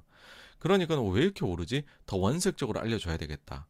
이게 언제하고 똑같냐면 2013년하고 똑같습니다. 가능성 세 번째는 뭐냐면 이거는 흐린 눈입니다. 흐린 눈의 가정인데 뭐냐면 파월 의장이 본인이 재지명이 결정되기 전까지는 비류기적으로 해서 증시 잘 유지해서 몸을 사렸다가 재지명이 확정되니까 이제 본인 임기 4년으로 길거든요. 4년 내에 인플레한테 끌려다니고 싶지 않으니까는 초장에 잡고 가자라는 생각을 했을 수도 있겠다라는 것입니다. 자, 그러면 일단 세 가지가 복합적이긴 한데요. 2번에 대해서 좀 더 말씀드릴게요. 힌트를 도대체 얼마나 많이 줬길래. 자, 이게 무슨 말이냐인데 여기에서 첫 번째로 일단은 본격적으로 이 연준이 줬던 힌트들 사실 이게 86권가 저희 지금까지 보셨으면은 다 들으신 내용들이기는 해요. 약간 약간 다른 내용이 있긴 한데 추가된 게. 근데 이제 그 새로 또 들으신 분들도 계실 테니까 한번 쭉 정리를 해보죠. 또 중요한 주제니까요. 일단은 파월에 대해서 우리가 좀 더 생각을 해봐야 됩니다. 기본적인 내용을. 파월 의장이 흑역사가 좀 있어요. 과거 경력이 예전에 좀 안 좋았던 것들이 있습니다. 뭐냐 하면 경제학 박사 학위가 없는 분이세요. 이분은 변호사 출신이죠. 로스쿨 나오셨습니다. 연준 의장 그래도 전 세계 경제 대통령 중에 하나인데 경제학 박사 학위는 있어야 되지 않나. 실제로 대부분 경제학 박사 학위 가지신 분들이 의장을 해요. 근데 제일 최근에 경제학 박사 없이 의장했던 사람은 무려 1978년까지 올라가야 됩니다. 윌리엄 밀러였고요. 이 이후 파월이 최초입니다. 그리고 참 이제 그 공교롭게도 밀러가 변호사 아 이제 똑같죠. 이제 제롬 파월하고 였었고요. 이분 이분이 최단명한 실패한 연준 의장으로 기록됩니다. 1년 5개월 만에 잘려요. 그래서 이때 지명될 때부터 불안에 가지던 사람들이 많았습니다. 파월 의장 경제학 박사도 아닌데 뭘 알아? 두 번째로 파월의 이제 과거 그러니까 이제 그 연준에 합류한 이후의 경력인데 파월은요 QE3의 미온적이었어요. 이게 우리 이렇게 풀어도 돼? 좀 더 생각해봐도 되지 않아? 근데 QE3 푼 게 결국에는 자산시장 굉장히 좋았죠. 그 다음에 2013년도 테이퍼링 진행을 할 때 파월은 6월에 하자라고 얘기를 했어요. taper tantrum이 5월 22일이고요. 첫번 이제 그 taper 선언한 게 2013년 12월이거든요. 그러니까는 조기 taper 시작하자고 했던 거죠. 굉장히 긴축적인 얘기를 했었다라는 겁니다. 이게 실제 이제 벤 버냉키 회고록이 나와요. 그래서 파월은 생각보다 좀 파악을 잘 못하는 경우들이 있고 매파적이더라라는 얘기를 합니다. 그리고 이제 또 하나가 뭐냐 하면 파월이 본인의 목소리를 너무 내다가 시장에 관철시키려고 하다가 크게 하락을 맞았었던 어, 적도 있었다라는 겁니다. 이게 뭐냐 하면은 어, 이게 2018년도 이제 파월 의장이 2018년도 2월 초에 연준 의장으로 정식으로 취임을 하게 되죠. 그 뒤에 정치 상황을 보게 되면 괜찮은 듯 보였었어요.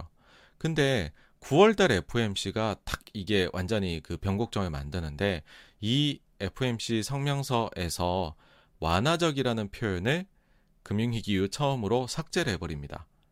파월 의장이. 상당히 놀라운 일이죠.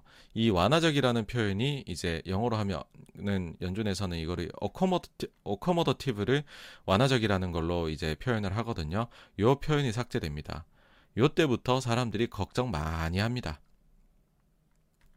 그리고 아 이거를 삭제했으니까 금리는 안 올리겠지라고 했는데 그래 12월 금리는 특히나 더 안 올리겠지라고 하는데 12월 FOMC에서 특히나 이때 트럼프도 반대 엄청 합니다. 금리 올리지 마 내려야 돼 우리 제로 금리 가야 돼 얘기를 하는데 파월 의장이 아 난 연준의 독립성을 지키겠습니다라고 하면서 끝끝내 12월에 금리를 올려버리죠. 증시가 초토화가 됩니다.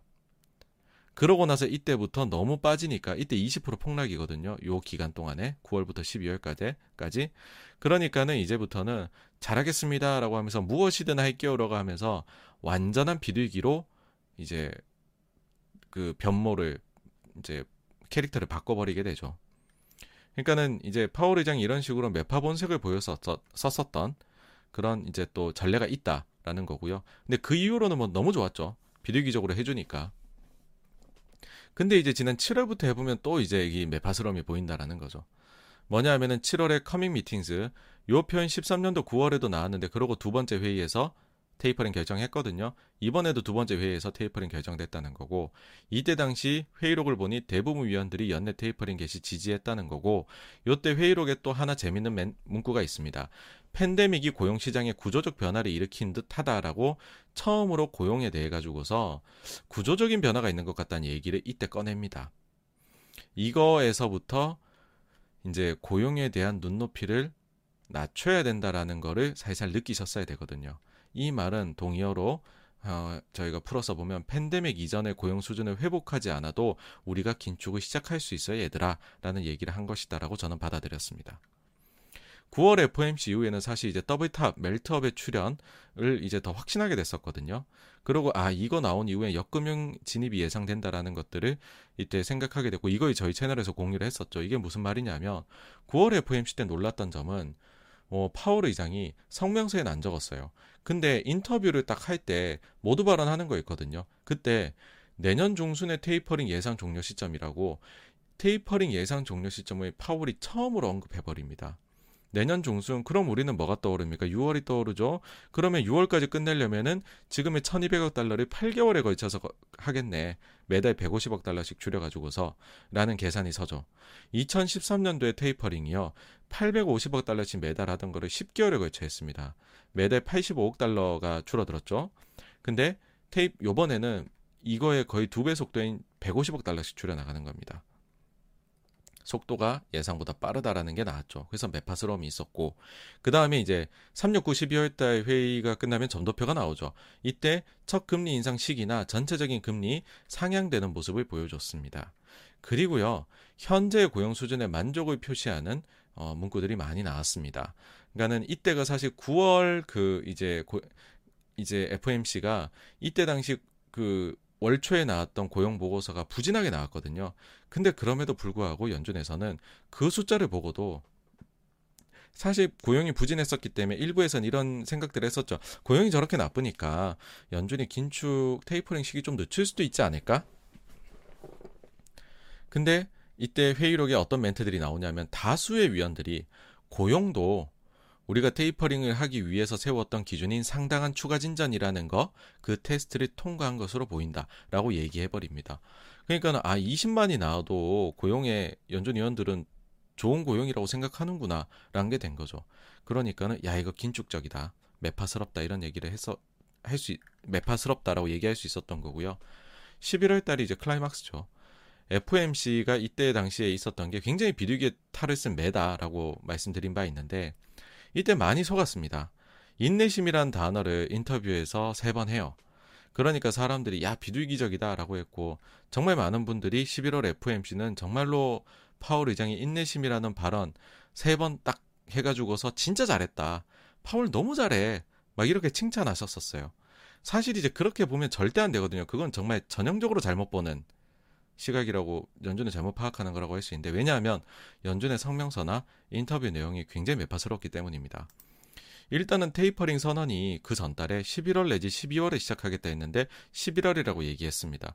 일단 그것부터가 두 개 중에선 빠르죠. 그 다음에 매달 150억 달러씩이라고 해서 이듬해 6월에 종료하겠다라는 것도 얘기를 했다라는 거고 그 다음에 인플레이션에 대한 문구가 일시적에서 일시적일 것으로 expected 예상되는으로 바뀌었다. 일시적에서 후퇴가 있었죠. 그 다음에 고용에 대해 가지고서도 완전 고용 수준에 대한 후퇴가 감지됐습니다. 질의응답에서 모두 발언할 때 일부 참가율의 부진은 인구 고령화 은퇴 때문이다라는 얘기를 합니다. 연준이 처음으로 고령화 은퇴라는 구조적인 요인을 참가율 부진의 이유로 넣어버린 거죠. 이게 이제 왜 중요하냐 하면은 이때까지만 해도 코로나 이전 대비 500만 개 일자리 부족했어요. 이제 400만 개, 이제는 뭐 만약에 가계 그 숫자 기준으로 한다면 300만 개밖에 안 부족하거든요. 일자리가 코로나 이전하고 비교해서. 근데 10월 하순에 세인트루이스 연준에서 구조적인 변화에 대해서 일자리 미국에 나옵니다. 자료가. 여기에 대해 가지고서 조기 은퇴자가 코로나 이후에 구조적인 요인으로 인해 300만 이상이 되는 것으로 보인다라고 이 자료에 나옵니다. 11월 하순, 11월, 12월 FMC가 2일, 3일이었거든요. 직전에 나온 자료예요.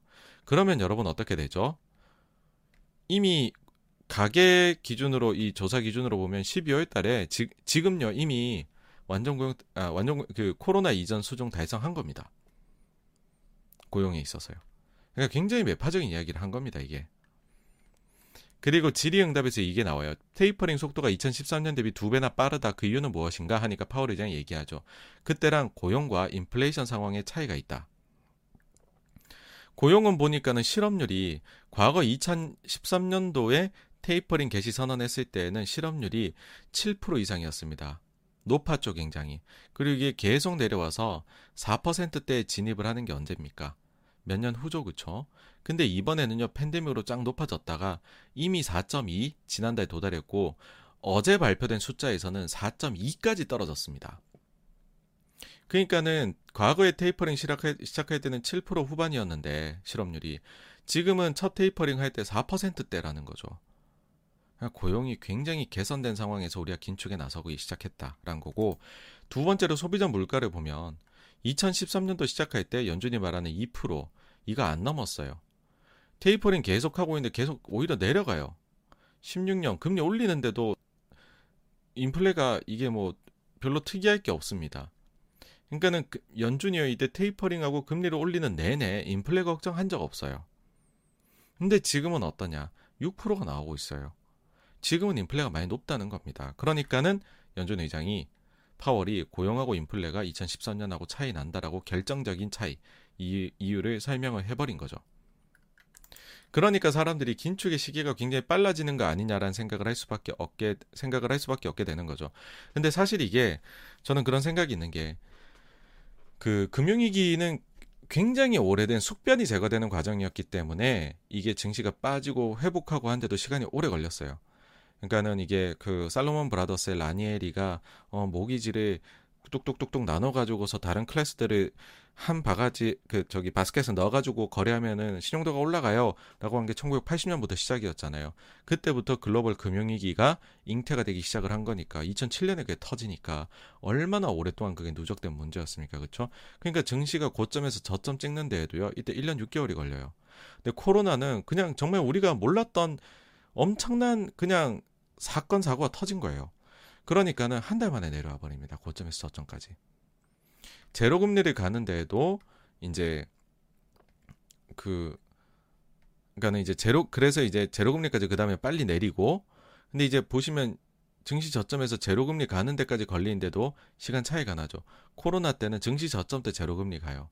근데 금융위기 때에는 저점 그 이제 요 시기가 아 요때는 이제 제로 금리가 갔는데도 불구하고 증시가 더 떨어졌죠. 그래서 QE를 시작하고 뭐 이런 게 있는데 어쨌든 이제 그래서 어 죄송합니다. 제가 말이 좀 꼬였는데 제로 금리가 된 이후에 최초로 테이퍼링에 대해서 언급하는 것 요때까지 걸린 시간에 보면 금융위기 때는 4년 6개월이 걸렸는데 이번 코로나 때는 10개월밖에 걸리질 않습니다. 그러니까는 긴축도 빨리 가기 시작한다는 거죠. 빨리 좋아지기 시작하니까. 그러면은 양적 완화의 종료 시기나 첫 금리 인상, 그다음 재투자 중단 이런 것도 빠르게 과거 대비해서는 나타나지 않겠냐라는 얘기가 나올 수밖에 없다라는 거죠. 여기다가 이제 그 이후에 11월 FOMC 회의록이 나오니까 매의 본색이 더욱 더 드러났다는 거죠.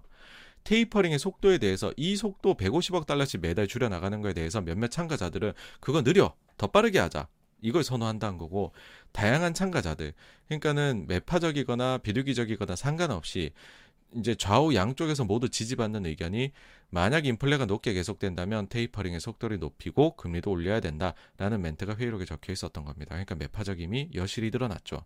노동 시장에 있어서도 노동 참가율의 진화 가능성을 가장 첫 번째 리스크로 꼽을 정도로 노동 시장의 구조적인 변화에 대해 이야기를 합니다. 완전 고용에 대한 눈높이 낮아진다는 거죠. 시간이 빨라진다는 거고 긴축이 빨라진다는 거죠. 인플레이션의 이유 중에 하나로 완화적인 금융 환경을 꼽았습니다.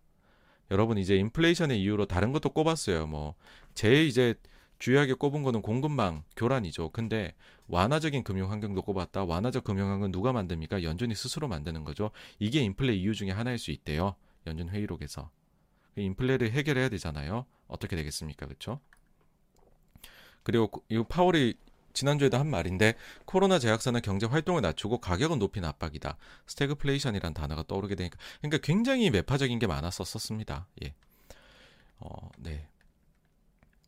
그리고 이제 그 이제 30일 그다음에 12월 1일 날에 상원에 나가 가지고 한 거 제가 이제 2021년판 taper tantrum이라고 했잖아요. 혹은 중앙은행의 배신이다 얘기를 했는데 이거를 이제 그 그때 그 전하고 비교하면 어떻게 되느냐. 그 전하고 비교를 하면 이게 보시면은 이게 조금 이 그 좀 흥미로운 부분이 있습니다.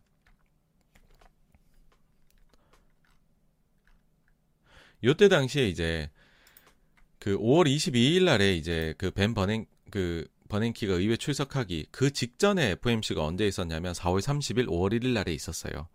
그때 당시에 성명서에 문구를 하나를 바꿉니다. 연준에서. 문구를 뭘로 바꾸느냐라고 하면은 향후 자산 매입 속도를 늘릴 수도 줄일 수도 있습니다. 라는 얘기를 넣어요. 그러면서 이게 또 역시나 행동하는 용기라는 회고록에 나와 있습니다. 이거 저희 또 지난 6월 달에 86번가에서 독서 모임 했던 책이죠. 아니시면 그 영상을 보셔도 내용이 정리되실 거예요. 근데 이때 당시 이제 회고록에 버냉키가 뭐라 적었냐면 향후 자산 매입 속도를 늘릴 수도 줄일 수도 있다라는 멘트를 넣은 이유가 테이퍼링에 대한 힌트를 주고 싶었다라고 해요. 자산 매입 속도를 줄일 수도 있다. 테이퍼링이잖아요. 근데 시장에서는 늘릴 수도 있대 방점을 찍어버린 거죠.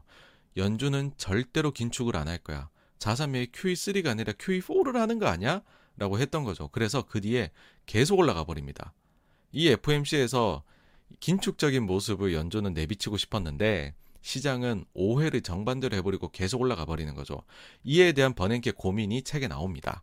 그러면서 아 시장은 더 직설적으로 노골적으로 알려져야지 알아먹는구나 라고 해서 날짜를 잡습니다. 오케이 내가 5월 22일에 상, 그 의회 간에 이날 내가 원색적으로 얘기해줄게. 아유, 이 녀석들 왜 이렇게 못 알아들어? 하면서 우리는 다음 몇 차례 회의에서 매입 속도를 늦추겠다는 결정을 내릴 수도 있습니다. 매파적인 테이퍼링 이야기를 원칙적으로 해버리죠. 심지어 이날 벤버냉키 의회 가면은 비둘기적 발언한다고 이날 오르고 있었어요. 1% 이상 오르고 있다가 1% 이상 하락으로 끝납니다. 그리고 이날 딱 맞춰서 22일 날 버냉키 의회 출석하고 나오는 길에 이제 5월 그 4월 30일 5월 1일 날 했던 FOMC 회의록이 이날 공개가 오후에 됐거든요. 여기에 상당수 위원들이 이르면 그 as sooner as라고 썼거든요. 6월부터 테이퍼링 실행이 가능하다라고 말해버립니다. 아니 5월 22일 날 나와서 6월 회의에서 테이퍼링을 할 수도 있다라고 해버린 시장이 어떻게 되겠습니까? 이때 한 7, 8% 빠져요 증시가. 그 다음에 미국이 그 정도 빠졌고요. 특히 테이퍼링에 이제 취약한 신흥국이나 이런 데들은 뭐 10에서 20% 빠진 데들이 수두룩하게 나왔었죠. 저는 이거 하고 하여튼 비슷한 모양새라고 생각을 해요. 그러니까 제가 이렇게 길게 말씀드린 이유가 있어요. 7월부터 해서 9월 달, 11월 달, 11월 회의로 다 보면은 긴축적인 메시지를 전달하려고 했다. 연준에서는. 근데 시장에서는 그 뒤에 어땠습니까? 증시가 계속 올랐죠. 그러니까 파워도 그런 얘기 할 수 있는 거죠. 아유, 버냉키도 그때 고생했겠다. 이때 당시에 시장이 뭐 이거를 알아차리지 않고 오해해서 힘들어 했는데 나도 이번에 시장이 못 이제 그 오해를 하는 것 같으니까는 원색적으로 표현하자. 테이퍼링 가속 시사, 인플레 일시적 단어 포기 이렇게 이야기가 나왔다. 예. 그래서 이런 연유로 나온 것이 아닐까라고 저는 개인적으로 생각합니다. 그걸 얘기한 자리도 이제 의회 가서 했다는 것도 동일하고요. 그래서 아까 말씀드렸던 가능성 2번 그거에 대해서 저는 이제 제일 높게 이제 그 가중치를 두는 부분이고요. 어쨌든 이제 그러면서 여기에서 이제 사람들이 어 힌트를 얻을 수 있는 부분은 아마 이제 12월 당장 12월 회의부터 테이퍼링 속도가 두 배 올라갈 수 있겠다는 얘기를 합니다.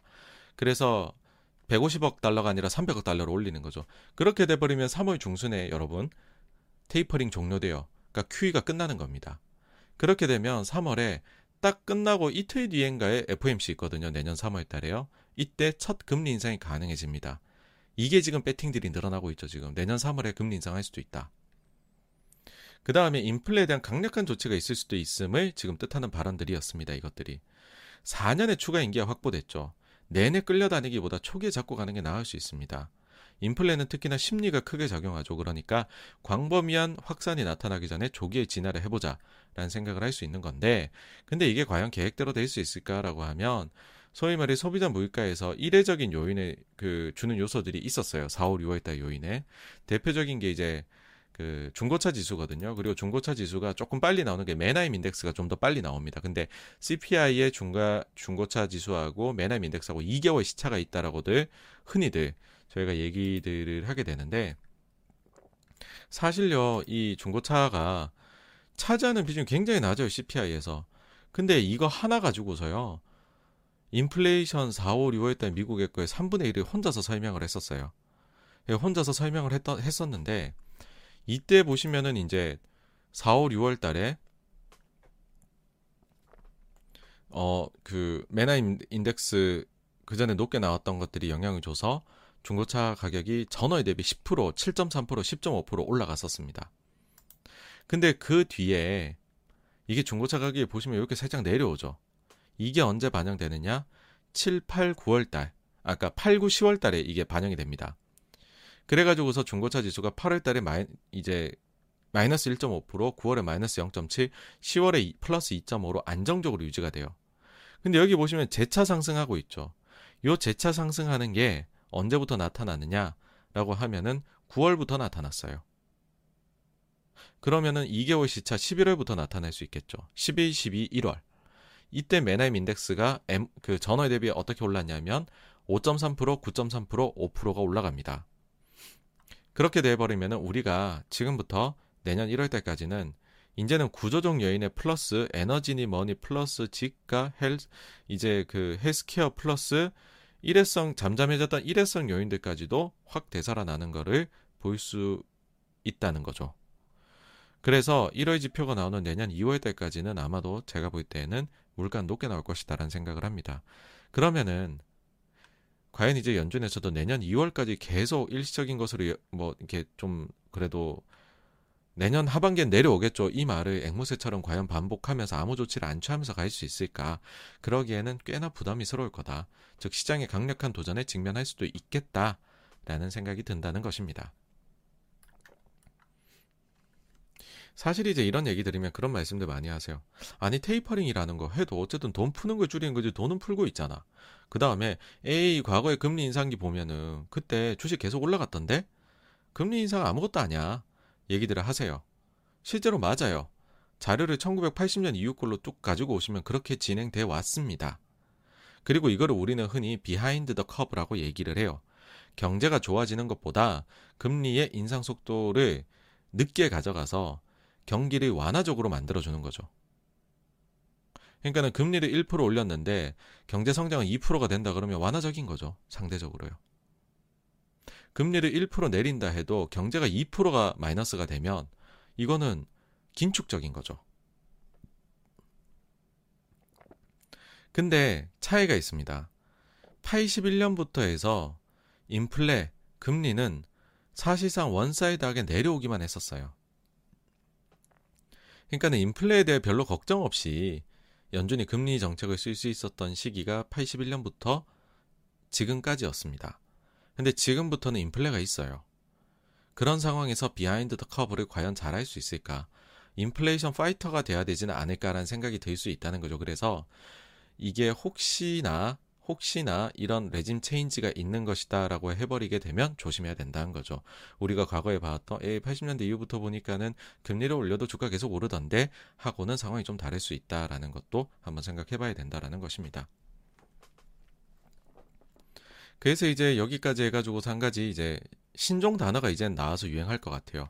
13년엔 테이퍼 텐트럼이라고 했었는데 사실 테이퍼링 지금까지 진행될 때까지 파월이 진짜 잘 이끌어 왔어요. 그래서 긴축 발작이라는 텐트럼이 발작이라는 단어잖아요. 발작이라는 게 특별히 나오지 않았습니다. 근데 이번에는 시장의 기대보다도 훨씬 더 지금 긴축을 하려는 모습 보이고 있거든요. 그래서 일각에서 지금 이런 단어를 쓰기 시작하더라고요. 혹시 2021년 2년에는 스탁 텐트럼이 나오는 거 아니냐? 증시 발작이 나오는 거 아니냐 이런 단어를 쓰기를 시작을 했습니다. 사실 이때에는 채권 시장의 발작이 심했지 증시 발작은 심하진 않았거든요. 근데 이런 단어까지 사람들이 신조어 만들기 좋아해요. 네. 게 있다는 거고 13년엔 사실은 진짜 그래서요. 테이퍼 텐트는 딱 있어서 미국은 7% 하락하고는 계속 올라갔어요. 네. 근데 아시아 시장 이런 데는 나빴죠. 그리고 채권 시장이 완전 난리 아비규환이었죠. 근데 이제 요번에는 채권 발작은 잘 넘어왔는데 증권 발작은 혹시나 점점점이라는 거고요. 예, 그렇습니다. 어 그래서 이제 요번에 보시면 계속 제가 이제 인플레가 높고 실업률이 낮다는 얘기를 그러니까 그때랑 상황이 다르다는 얘기를 드리는데 어 그러니까는 금융위기 이후에 긴축 사이클 연준이 펼쳤던 당시에는 14년 내내 이제 테이퍼링 하고 15년 말에 금리 한번 올리고 16년 말에 또 한번 올리고 17년에 3번, 18년에 4번, 토탈 9번. 뒤로 갈수록 금리 인상 속도가 빨라졌습니다. 초반에 느리게 이후에 가속도. 근데 이번에는 인플레가 있다는 거죠. 고용은 좋고. 그럼 초장의 분위기를 긴축적으로 팍 잡지 않을까. 정반대가 나오지 않을까. 대깔꼬마니. 진짜 그냥 대깔꼬마니 말씀드리면 어 22년에 4번, 23년에 3번, 24년에 한 번, 25년에 한 번, 그런 식으로도 얘기가 나오기 시작한다는 거죠. 근데 지금 이렇게 해버리면 2.25에서 2.5%까지 금리 인상이었거든요. 근데 최근에 보시면은 뭐 더들리라든지 여러 다른 사람들이 하는 얘기 보면 적어도 3% 아니면 4%까지는 올려야 된다는 얘기까지 나오고 있습니다. 그래서 꽤나 하여튼 금리에 대해 계속 긴축적인 얘기는 나올 것입니다. 네. 그리고 이제 그 이렇게 해서 사실 미국 증시를 보면은 과거에 이 두 번째 top이 더 높은 double top의 모습이 사실은 보이거든요, 지금.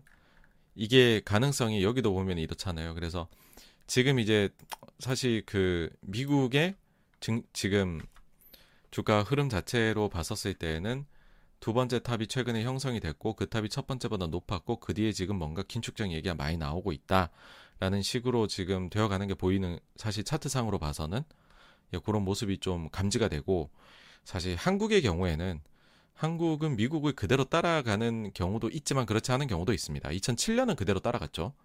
근데 요번에 이제 코로나 있기 직전에 미국은 보시면은 2020년 3월에 하락하기 전에 2월이 고점이었어요.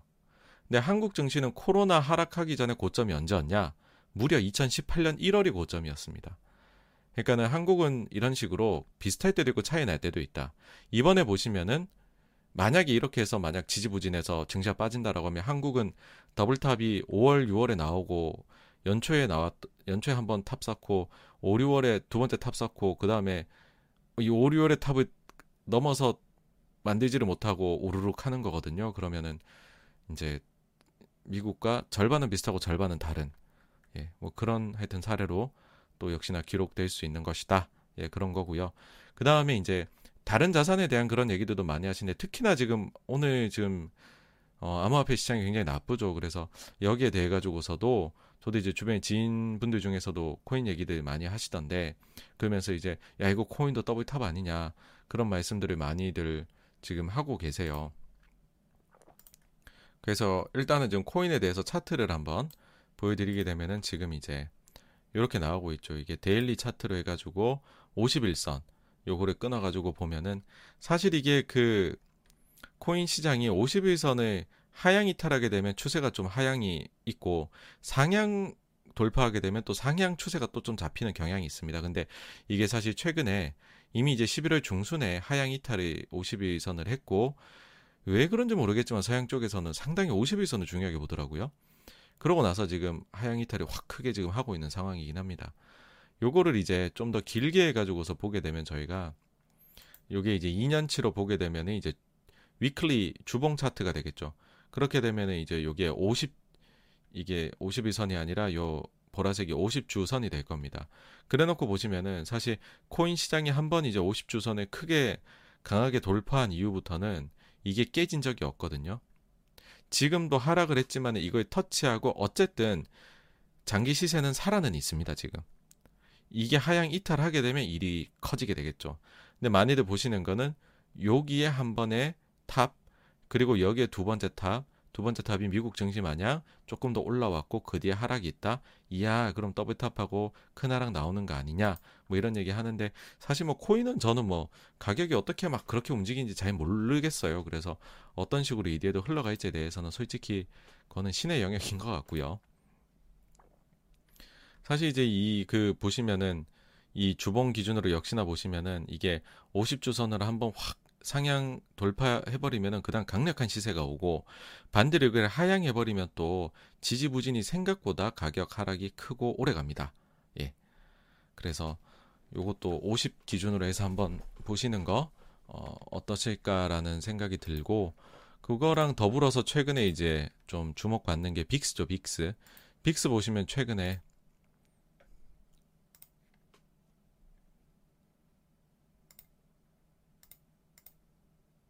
상승 상승이 이제 뭐 너무 낮았다가 나오고 있죠. 그러니까 증시 변동성 많이 커지니까는 이게 나오고 있어서 아, 이게 새로운 시작이냐 뭐 이렇게도 보시는 분들도 있는데 사실 변동성 지수는 워낙 또 과거 보시면은 왔다리 갔다리 많이 합니다. 많이 하고 많이들 또 그러겠죠. 이거 투자할 때는 야 빅스 사서 요 뭐야 이거 80까지 갔네. 야 이때까지 먹는 거야 하실 수 있는데 코로나는 정말 특이 사안이었다. 그래서 이거 보고서 투자하시면 절대 안 된다는 얘기를 드리고 싶습니다. 당부를. 그래도 어쨌든 변동성도 지금 뭔가 깨어나기 시작했다라는 거고 어, 그 다음에 코인에 대해서 제가 이제 그 그래도 나름의 기준을 삼고 있는 거는 있습니다. 뭐냐면 어, 암호화폐라는 게 왜 출현했을까라는데 여러 가지 동인이 있겠지만 그 중에 하나는 금융위기 이후로 너무 무분별하게 정부들 중앙은행들이 돈을 푸니까 이에 대한 반감이 생겨난 거죠. 그래서 중앙은행은 무분별하게 풀지만 우리는 개수가 한도가 정해져 있어. 우린 제한적으로 해서 우리는 이렇게 무분별하게 하지 않고 아주 어, 건전하게 어, 이거를 가치를 유지시키기 위해 노력할 거야. 그러면 이런 어, 앞으로 쓰레기가 될 화폐 같은 데 투자하지 말고 암호화폐 투자를 해라 라고 이야기를 할 수 있는 거죠. 실제로도 돈을 엄청 풀었어요. 중앙은행 그 다음에 정부에서 코로나 이후에도 보셨잖아요. 엄청나게 풀었잖아요. 근데 그러면은 암호화폐 가격이라는 거는 이걸 풀고 있는 동안에는 좋을 수 있는 거죠, 계속. 근데 만약에 망나니인 줄 알았던 중앙은행이 정신 차리고 돌아와서 긴축에 나서기 시작한다면 저는 이제부터 건전해지겠습니다. 라고 하면은 이 출연하게 된 동인 중 하나가 깨지게 되는 거죠. 그러면은 가격에서의 변동이 또 안 좋은 쪽으로 있을 수 있는 것 아니냐. 예. 라고 생각을 하거든요. 그래서 이제 사실 이거 연초에도 그다음 중순에도 한 번씩 보여드렸던 겁니다. 그 이후에 지금 최근 거가 자료가 업데이트를 안 하고 제가 지금 요거를 한 건데, 근데 어쨌든 뭐 그 뒤에 흐름도 똑같거든요. 보시면 전 세계 주요 중앙은행들, 미국, 유럽, 그 다음에 일본 중앙은행들의 자산의 합산, 그 추이하고 비트코인 가격의 추이 해보면은 이게 correlation이 엄청나게 높게 나옵니다. 실제로 이 늘려가는 동안에 이제 그 코인 가격 좋고 그 다음에 이때가 이제 연준이 뭐 테이퍼링도 다 종료하고는 이젠 재투자도 종료했을 때거든요. 실제로 연준이 자산을 줄여나가기 시작할 때입니다. 그래 버리니까는 코인 시장도 박스권에 이때 갇혀버리게 되었었던 특징이 나타나죠, 그렇죠? 그러고 나서 다시 이제 코로나 터지니까는 돈 쫙 들립니다. 그러니까는 처음에는 어 상승해도 되나 하다가 나중에 야 이거 돈 세상이나 하면서 쫙 이제 코인도 올라가는 거죠. 지금도 사실 자산은 올라가고 있죠. 그러니까 코인 가격도 올라갔던 거고요. 그러면은 이제 그게 궁금하시죠? 테이퍼링 할 때 어땠는지. 2013년도 12월 달에 처음으로 미국이 테이퍼링 선언하고 어땠는지 궁금하시죠? 그쵸? 당연히. 그게 1번으로 궁금하시게 될 거예요. 2013년도 12월 회의 때 FMC에서 테이퍼링 개시 선언하죠. 그리고 비트코인 가격 추이입니다. 테이퍼링이 종료되고 금리 인상 첫 번째 할 때까지의 비트코인 가격의 추이입니다. 네. 더 이상 말씀을 드리지 않겠습니다. 네. 그래서 어 일단은 뭐 여러모로 하여튼 중요한 포인트에 왔고 그 다음에 연준의 매파적인 발언들은 우리가 좀 확인을 하면서 가야 된다. 12월에 FMC에서는 아마도 그 저기 테이퍼링의 가속화가 감지가 된다. 예, 여기까지 말씀을 드릴 수가 있을 것 같습니다. 그래서 어, 여기까지가요. 오늘 준비한 내용의 전부이고요. 다음으로 넘어가겠습니다. 다음으로는 이제 커뮤니티에 어, 공지를 했던 건데 다음 독서 모임 책입니다. 소유와 경영이라는 책이고요. 부제로 가족 경영 대기업의 지배 구조이고 이제 서울대학교 어 이제 법학의 김하진 교수님께서 어 쓰신 책입니다.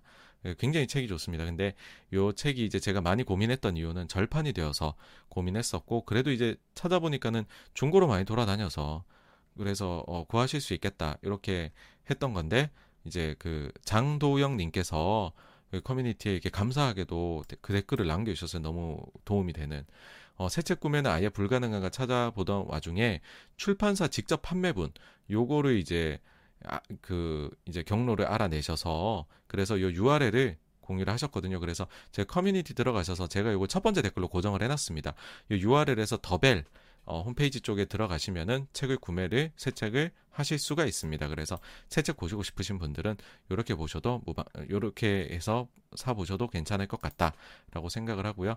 어쨌든 요거 일시는 이제 내년으로 넘어갑니다. 이제 이 내용이 좀 그래도 두껍기 때문에 내년 1월 8일 토요일 날 라이브 때 어, 독서 모임 다음번 소유와 경영으로 할 예정입니다. 그래서 관심 있으신 분들 많이 보셨으면 좋겠습니다. 네, 그리고 엔터에 대해서는 사실 뭐 크게 말씀드릴 게 이번 주에는 없었던 한 주이기는 합니다. 그래서 따로 꼭지를 떼진 않았고 그냥 말씀드리면은 일단은 방탄 BTS 미국 공연 되게 잘 됐죠. 엄청나게 잘 됐고 그 다음에 이제 그 일본에서 입국 금지가 사실 우리나라 가수들 내년 공연에 어떤 영향 미칠지 모르겠어요. 그래서 오미크론이 일본에서 별로 안 퍼지기를 좀 바래야 되겠죠. 예, 그게 있는 거고 그 다음에 어, 좋았던 뉴스, 좋았던 뉴스라고 하면은 중국에서 그 영화 우리나라 오문희 이거 개봉 전국으로 개봉하는 거 허가가 났죠. 이게 한국 영화 개봉된 게 이제 6년 만이라고 해요. 야 한할령 정말 제대로 오랫동안 갔습니다. 그래서 이런 것들 나오면서 그 다음 날에 이제 한국에 뭐 어, 엔터나 콘텐츠 주식들이 좋았었던 그런 특징이 있었죠, 그렇죠? 그래서 뭐 요 정도를 제외하고는 딱히 엔터에 대해서는 뭐 지난 주에 사실 뭐 저는 중국은 오히려 최근에 나왔던 각종 뭐 시장에서 안 좋게 봤던 조치들 그건 별로 영향도 없고 오히려 그렇게 아무도 기대 안 했는데 중국이 다시 열리면 어떡할까요라는 입장이었기 때문에 사실 제 입장에선 별로 놀랍지 않은 뉴스였습니다. 뭐 여하튼 요 정도가 있었다는 거 그래서 뭐 특별한 건 없었다 그렇게 말씀을 드릴 수가 있을 것 같네요. 예. 그래서 어, 여기까지가 진짜로 준비한 내용의 전부이고요. Q&A로 한번 넘어가 보도록 하겠습니다. 네. 아, 한 말씀 더 드리면 요 책이 진짜 좋은 게 그러니까는 그 저기 글로벌 사례들이 다 다루고 있고 거기 우리나라의 이제 시사점이나 이런 것도 들어와 있어서 사실 또 좀 관심 있는 분의 발췌록처럼 읽으실 수도 있는 일종의 약간 브리테니커 백과사전 같은 경영 이제 구조에 대한 지배 구조에 대한 그 이제 책이기 때문에 꼭 다 보시지 않더라도 한 권쯤 있으시면은 나쁘 이렇게 말씀드리니까 너무 제가 세일즈를 하는 것 같은데 저는 이쪽에서 어떠한 이제 광고나 뭐 이런 도움을 받지 않는 이거 한다고 책이 팔린다고 해서 저에게 도움이 되는 거는 1도 없습니다. 예, 그냥 예, 봤을 때 너무나도 좋은 내용이기 때문에 공유를 한 거고요. 네, Q&A로 가도록 하겠습니다. 네, 일단은 저희 어떤 내용들이 어, 그 질문 사안이 그 전에 있었는지 한번 보도록 할게요.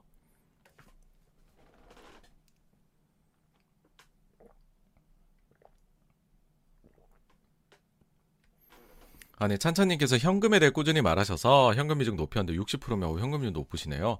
이번 주 출렁거릴 때 저도 모르게 현금을 쓰게 되네요. 현금을 쓸 타이밍 언제로 보고 줄이니까 사용해야 할까요? 뭐 제가 볼 때는 사실은 역실적까지 보고서 저는 뭐 매수에 나서도 괜찮지 않나라는 생각인데 어쨌든 지금은 약간은 나를 세우시고 좀 그 감각을 예민하게 세우시고서 이렇게 매매를 하셔야 되지 않을까라는 생각이 듭니다. 예. 네, 그리고 창일이 님께서 현금 보유 중요성, 아이고, 네네. 네, 네, 아이고, 네. 네, 어쨌든 다음에 아마 식사를 네 하시면서 많은 말씀 나누시죠. 네. 아 포스코 이슈 네 네. 포스코나 하여튼 지주사 관련해서는 사실 저희 채널의 정체성 중에 하나가 지배 구조지 않습니까? 근데 요즘 별로 말씀드릴 게 없어서 제가 콘텐츠를 하나 잃은 상황인데 포스코가 또 갑자기 이런 거 말씀해 주셔서 한 꼭지 나왔네요. 네. 네, 승포님께서 이번 약세장 얼마나 오래 갈 거라고 생각하시나요? 테이프 어, 테이퍼링 텐트럼 이후 금리가 2% 이상 올라갈 때까지 약세정 유지의 명분이 뭐가 있을까 싶네요. 라고 말씀을 해주셨는데, 일단은 이제 역금융에 들어왔다는 것이고, 11월 중순부터. 그 다음에 내년 한 2월 초 정도부터 해서 역 실적도 갈 수 있는 것 같다는 거고, 전체적으로 봐서는 사실 뭐, 금융이나 실적 장세에 비해서 약세장은 기간이 좀 짧아요. 보통의 경우에는. 그래서 이번에도 과거와 비슷하다라고 하면은 역실적도 그래 놓고서 뭐 한 3개월, 4개월 정도 하고 나면 종료가 되지 않을까라는 생각입니다. 그 정도가 아주 상당히 좋은 우리가 이제 정말 마음껏 현금을 낭비할 수 있는 시기는 그 정도이지 않을까라는 게 일단 첫 번째 저의 베이스라인 시나리오입니다. 근데 이거는 일단 약세장이 어떻게 될 건지 일단 약세장이 뭐 왔는지 안 왔는지도 확실하지 않잖아요 저희가 그런 거 다 보고 나서 추가로 더 디테일하게는 말씀드려도 되지 않을까 싶은데 어쨌든 기본 과정은 그렇게 갖고 있습니다. 그 다음에 환율 관찰 대상국으로 유지되면 이후에 달러 강세에 영향을 따로 줄 수 있을까요 라고 하셨는데 사실 요게 요번에 이제 환율 요거 뭐 별 이슈 없이 넘어갔잖아요. 최근에 그 이슈 없이 넘어갔고 그리고 트럼프 때 이게 사실은 굉장히 이슈였지 이번에 바이든 정부에서는 크게 이슈가 안 되고 있어서 뭐 요거는 큰 크게 저희가 신경 쓸 뉴스는 아닌 것 같습니다.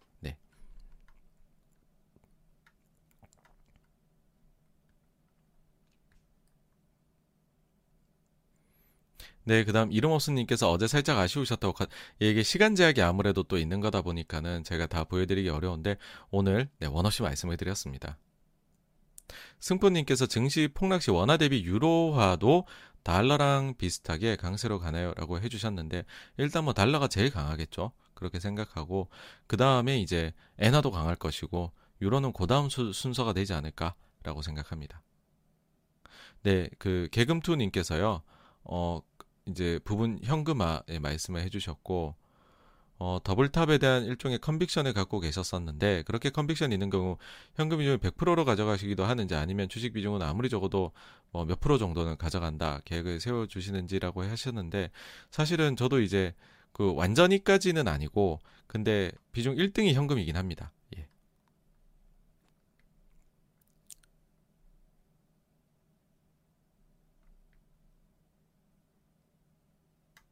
네, 써니팡님께서 결국 위아래 변동에 대비하는 것인가요? 라고 하셨는데, 일단은 어쨌든, 어, 조심스럽게 투자를 하시자. 예, 그런 말씀을 드리는 부분입니다.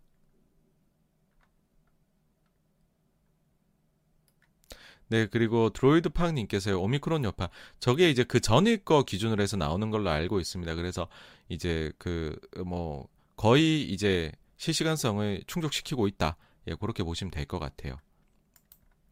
네, 그래서 네, 크로스파인더, 네, 저희, 네, 감사, 이렇게 후원 드리고요. 네.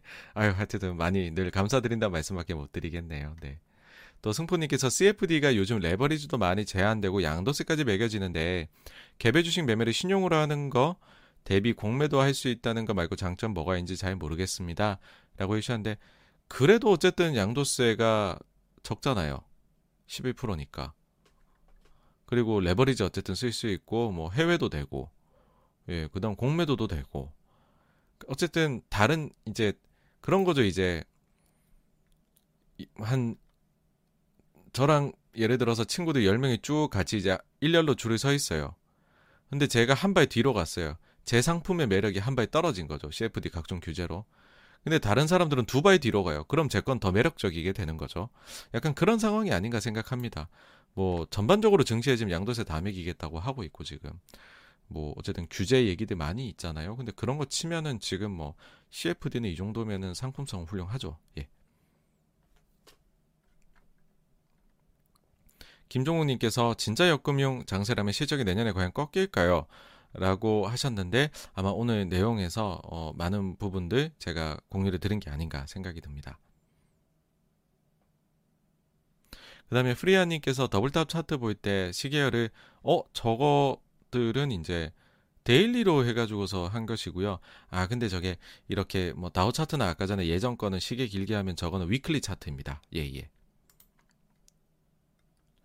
오도로 JB님 국장은 국내 증시는 이익에 대한 컨센이 좀 높은 것 같은데요 라고 해주셨는데 사실 국내 증시가 consensus를 충족하거나 consensus보다 잘 나오는 경우가 드물어요. 근데 그 드문 일을 코로나 이후에 해왔어요. 그래서 기대를 가져볼 만도 하긴 하지만 전통적으로는 제 하여튼 제 기억에 남는 외사 보고서 중에 하나가 제목이 한국 증시는 consensus하고 이혼했다 이런 얘기 합니다. 그래서 항상 컨센이 너무 낙관적이다라는 비판을 듣곤 하죠. 예. 그래서 잘 자라라 님께서 코스피 double top 한번 오나라고 하셨는데 사실 만약 진짜로 지금 global이 역금융 들어갔다라고 하면은 알고 보니 꽃이 지고 나서야 그게 꽃이 좋은 시절이었던 줄 알겠습니다. 이렇게 돼버리는 상황이 이번에 될 수도 있을 것 같습니다. 블레스님 역금융 얼마나 갈까요라고 하셨는데 뭐 지금처럼이면 내년 2월 초로 일단은 보고 있습니다. 도라에몽이 실적 장세도 안 하는데 역금융 장세 바로 올 수 있나요 하셨는데 어, 제가 볼 때에는 이미 이제 사실 올해 실적이 엄청나게 잘 나왔잖아요 기업들이 그 다음에 코로나 이후로 어, 예상치보다 굉장히 잘 나왔고 그래서 실적 장세는 이미 있었던 것이 아닐까라고 개인적으로는 판단합니다. 드로이드 팡님 미국 테크주 이미 실적의 정점에 돌아.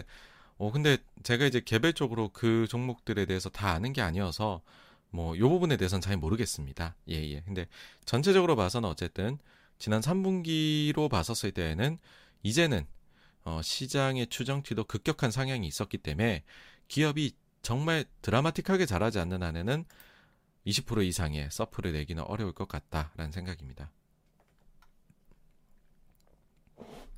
시그니처 스페셜님께서 어, 연준이 긴축을 기정사실한다고 봐야 할 것 같네라고 하셨는데 네 그렇습니다. 저는 일단은 그렇게 바라보고 있습니다.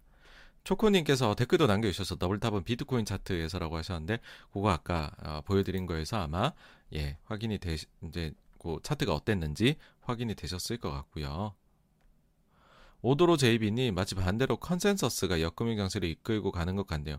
근데 이게 어 진짜 좋은 포인트를 지적을 해주셨는데 그 저기 우라가미 구니오가 얘기하는 게 사실 이런 겁니다. 뭐냐면 증시가 좀 비싸 보여서 사람들이 다 사서라는 거는 뭐냐면 기업들은 잘하고 있는데 그 이상으로 사람들이 기대한다는 거죠. 그리고 그 이상으로 주식을 높은 가격에 사버리고 그래 버리니까 컨센 이게 이제 consensus로 표현이 될 수 있겠죠. 너무 높아 버리니 기업은 정말 잘하고 있는데 그 기대치를 이제는 충족을 못 시키니 실망을 할 수 있게 된다.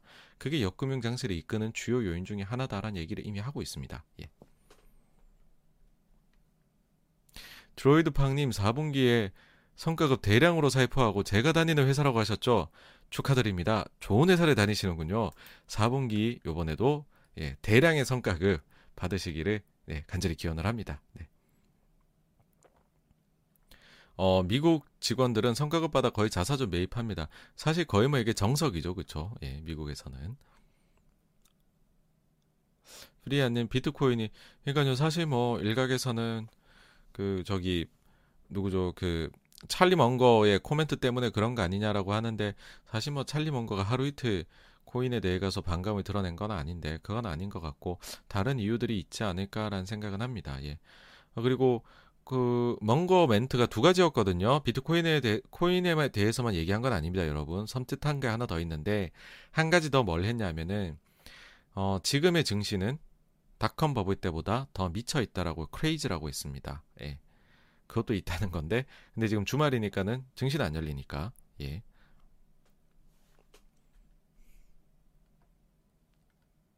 네, 시그니처 스페셜님 말씀대로 포스코 분할은 사실은 이건 이제 포스코가 앞으로 전략을 진짜 잘 세우지 않는 한에는 굉장히 산 넘어 산이다. 예, 그렇게 생각합니다. KSL님께서 어, 저도 역실적 장세에서 금융 장세를 언제가 했지 어, 고민해봤는데 집값이 너무 올라 있어서 과연 중앙은행이 쉽게 다시 돈을 풀 수 있을지 걱정이 되더라고요. 길어질 수도 있겠다는 걱정하셨는데 사실 그래서 이제 이 경로가 어떻게 되는지를 지켜봐야 됩니다, 진짜. 예, 그 경로에 따라서 그에 맞는 정책이 나오지 않을까. 라고 봅니다. 네, 드리머님 오늘은 사실 다른 준비한 내용이 많아서 이게 방송이 너무 길어지겠다는 생각이 들더라고요. 그리고 엔터 쪽도 이제 예, 오, 요번에 굵직한 뉴스는 없어서 그래서 따로 꼭지는 떼지 않았습니다. 뭐 굵직한 거 세 가지라면 첫째, BTS 공연 잘했다. 둘째, 어, 오문이 이제 6년 만에 중국에서 상영이 되었다. 예, 라는 거 어, 말씀을 드릴 수가 있을 것 같고 그 다음에 이제 그 일본에서 사실 공연이 좀 빨리 돼야 되는데 일본 공연 지금 외국인 입국 막는다라는 얘기가 나왔는데 그게 좀 빨리 해소가 돼야 된다. 뭐 한시적 조치지 않겠느냐 싶습니다.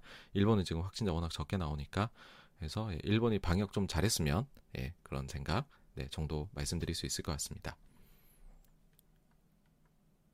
김정훈이 아 보셨군요. 종이 보고 읽던데 준비한 거죠. 그렇죠. 예, 이 진짜 무서운 겁니다. 이게 딱 준비하고 간 멘트란 게 진짜 무섭 예, 무서운 점이었죠.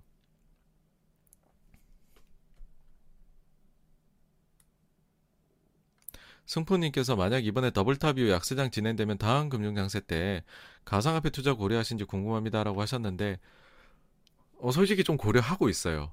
예. 솔직히 조금 고려하고 있는데 어, 지나놓고서 예, 말씀드릴게요. 일단 이거는 뭐 소위 말해 약세장이나 안 좋은 험한 얘기들이 있고 난 뒤에 이야기니까요. 예. 네, 시그니처 스페셜님 말씀대로 4분기 실적이 중요 포인트일 거다라고 저도 생각합니다. 네.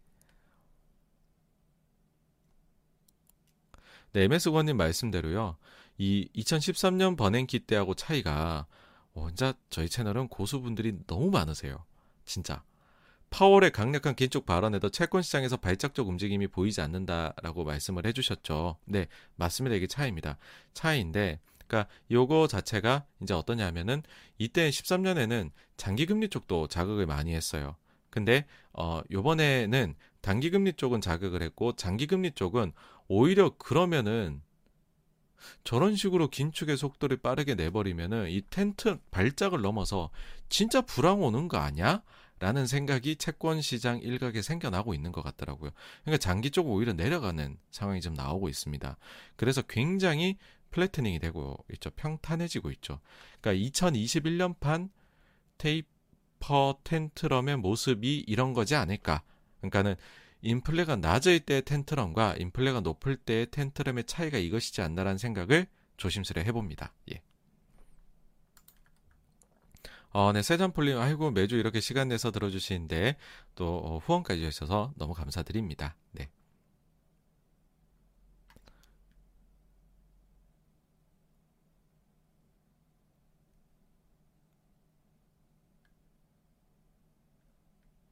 네, 그 사카빵님께서 다음 주 민주주의 정상회의라고 해주셨는데 죄송한데 제가 여기 어떤 건지 잘 몰라가지고서 혹시 어, 되신다면 좀더 말씀해 주시면 좋을 것 같고요.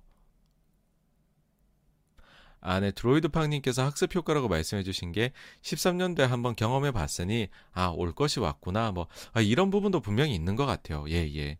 그러니까는, 아이고, 뭐, 그때 우리가, 그거죠. 네, 해봐서 아는데, 이러면 되더라. 뭐, 이런 약간, 네. 그 사실 선반영이라는 것도 일정 부분 있는 것도 있죠. 그러니까는 사실 테이퍼링 처음 얘기했을 때에 그러니까는 그때 당시에가 오히려 그 금리가 장기 금리가 뛰는 폭은 컸죠. 0.5에서부터 1.77까지 쭉 원웨이로 갔었잖아요. 그러니까 그게 어떻게 보면 채권 시장에서 먼저 가격 쪽에 어, 그 발작이 한번 있었던 게 아닐까라고도 볼 수 있을 것 같습니다. 예, 그러니까 지금은 주식 쪽에 지금은 예, 영향이 오히려 더 강력하게 나타날 수 있는 부분이 있죠. 사실 장킴님께서 말씀해주신 대로요, 연준도 그러니까 사실 이게 저희 앙드레 코슬라니도 그러잖아요. 중앙은행 가들도 장기적으로는 모른다라는 거죠. 단기적인 것만 알고 있지. 왜냐하면 이게 겪어봐야 압니다. 어떻게 될지 솔직히 완벽하게 예상할 수 있는 사람 누가 있겠습니까? 세상은 또 계속 유기적으로 변하니까는요. 예. 그러니까 거기에 그냥 적응해 나가고 계속해서 잘 하기를 기도하며 단기적인 정책을 펴는 거지 몇 년 뒤까지 정말 천년해 가지고 본다? 에이, 그거는 솔직히 어려운 일이라고 봅니다. 예, 아무리 중앙은행 가들이라고 하더라도요. 사카방니 중국은 LPR을 아직 20개월 가까이 동계 중인 것으로 아는데 국내 시장에서는 지준율 인하는 호재로 인식하더라고요.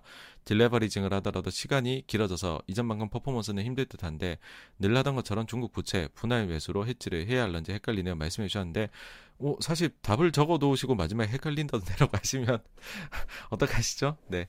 그러니까는 이런 의도로 적으신 거 아닌가요? 국내에서는 사실은 어, 지준율 인하 호재로 단순히 인식하던데 그렇게 단순히 볼 건 아니다라는 녹아 있으신 것 같거든요. 저는 그런 사카팡님의 의견에 동의를 합니다. 중국이요 지금 과각 과격 그러니까 사실은 중국은 지난 금융위기 때 그때 아주 순진하게 돈을 정말로 소위 말해 미친 듯이 한 풀어봤죠. 그 다음에 이고완신 가자나양하면서 재정도 크게 했고 그러고 나니 남는 게 너무 많은 빠르게 증가한 부채와 그 다음에 부채 증가를 해도 된다는 심리를 너무 자극해서 민간 쪽도 그림자 금융까지 난리가 났었죠.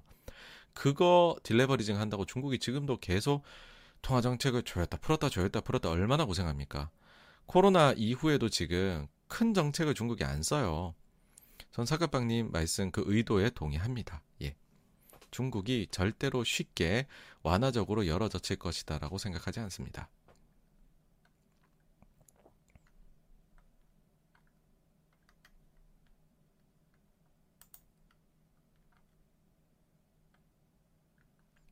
네, 그라운드 스테이트님, 연주는 연기력 준비위원회라고 하셨는데, 네, 어, 예, 어, 예, 정말 와닿네요. 예, 기억에 엄청 남는 멘트입니다. 예, 감사합니다. 아, 또, 네, 그, 그, 그, 보이스님이신가요? 인내심이라는 거는 연임 될 때까지만 참자라고 하셨는데, 촌철 살인입니다. 예. double top 한국과 미국 차이 요거는 뭐 일단 말씀을 다 앞에서 드린 것 같고요.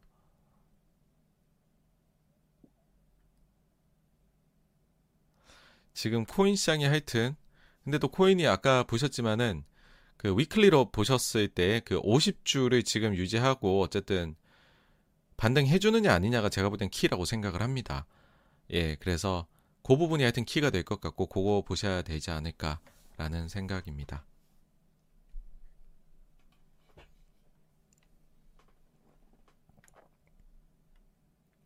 아, 네. 참새님께서 저기 저희 김영익 저희 그 어, 교수님 말씀해 주셨네요. 네, 네.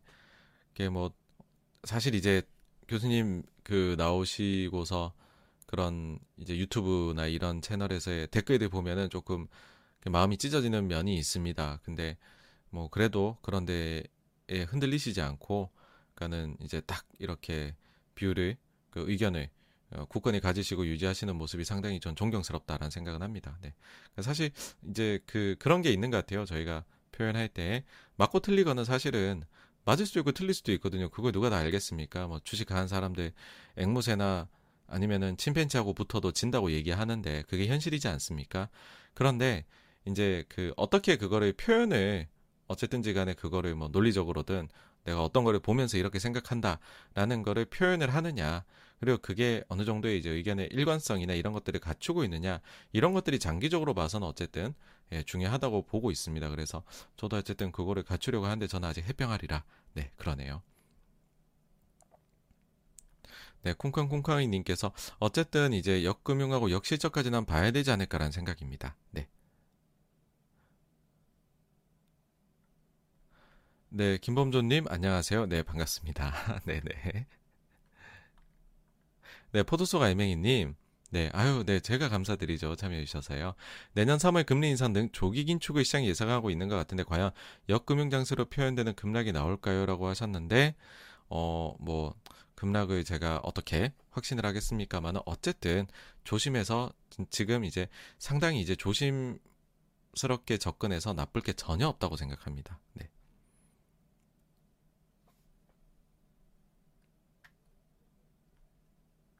그다음 사카빵님께서 인플레이션 피크는 완성되었고 우려의 시기는 지났다고 봅니다라고 하셨는데, 그러니까 제 생각에도 우리가 그렇잖아요.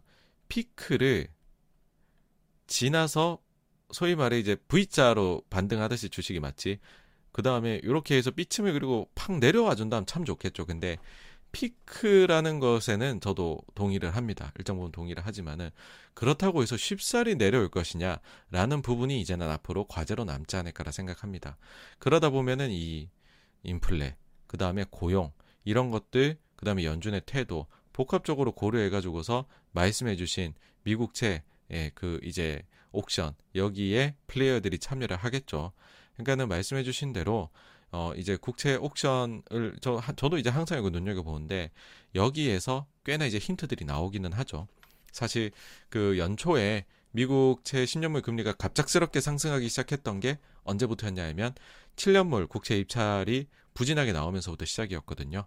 예, 그래서 요거는 항상 예, 요즘 같은 시기에는 눈여겨 봐야 되는 지표다, 발표다 생각합니다.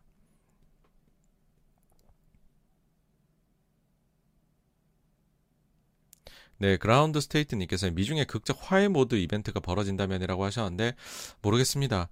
어, 바이든 대통령의 그 약간 느릿느릿한 결정의 모습을 보면서 어지, 어지, 어지간해서는 그렇게 빨리 움직이시는 분이 아닌 것 같다는 캐릭터라는 생각은 듭니다. 오히려 차라리 트럼프였다면 당장 갑자기 날라가가지고서 햄버거 먹으면서 뭐 우리 갑자기 우리 화해했어요 막 이렇게 친해지길 바래 막 이런 거 찍을 수도 있는데 바이든 대통령 캐릭터는 그건 아닌 것 같다는 생각이 있습니다.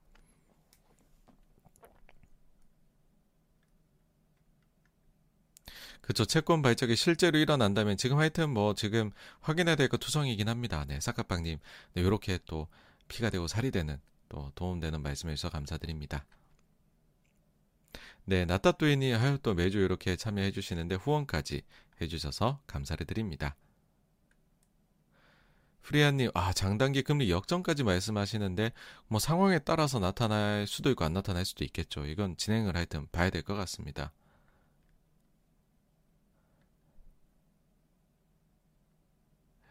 국장 주봉상 head and shoulder의 반대쪽 어깨 지금 말씀하신 거잖아요. 진짜 사실 사실은 네 진짜 이렇다라고 해보면 이건 진짜 안 좋은 신호긴 하죠.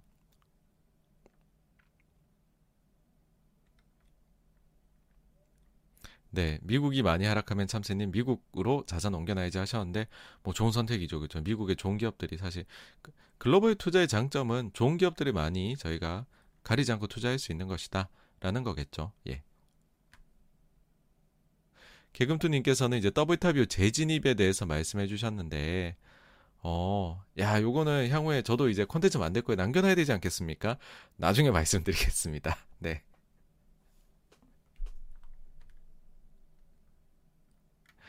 어, 네, 다들 지금 사실 가상화폐, 암호화폐 시장 쪽 가격 변동에 어, 대해서 말씀을 해주시네요.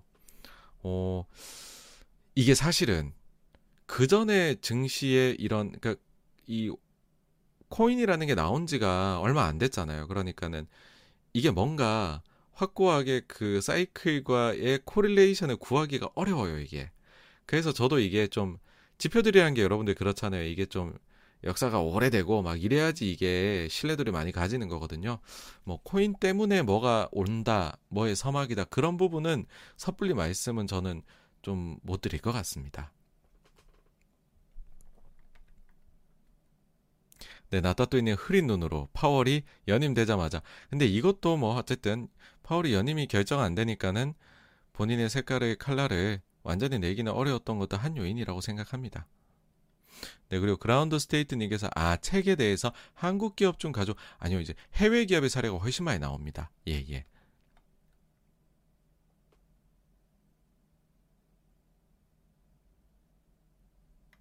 사카빵님께서 이제 play to earn 기반으로 해서 굉장히 많은 게임사들 신규 BM 발표하며 많이 올랐는데 기초자산 코인이 급락해서 실적 이제 반영한 급락 가능성도 있겠군요라고 말씀을 해주셨는데 사실 이제 여기에 대한 본격적인 이제 그 논쟁이 붙겠죠. 이게 아니다라고 생각하시는 분도 있고 이 영향 받는다 이렇게 생각하시는 분도 있고 아마 이런 분들이 시장에서 주가를 가지고 아마 격렬한 싸움을 벌이시지 않을까라 생각합니다.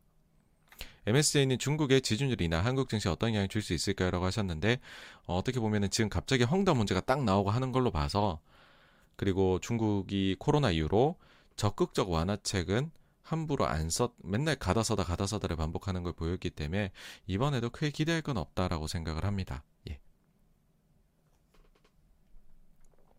오히려 어떤 면에서는 아니 저걸 갑자기 이 타이밍에 뭔가 안 좋은 일이 있나? 그런 오해를 살 수도 있다는 생각도 있습니다.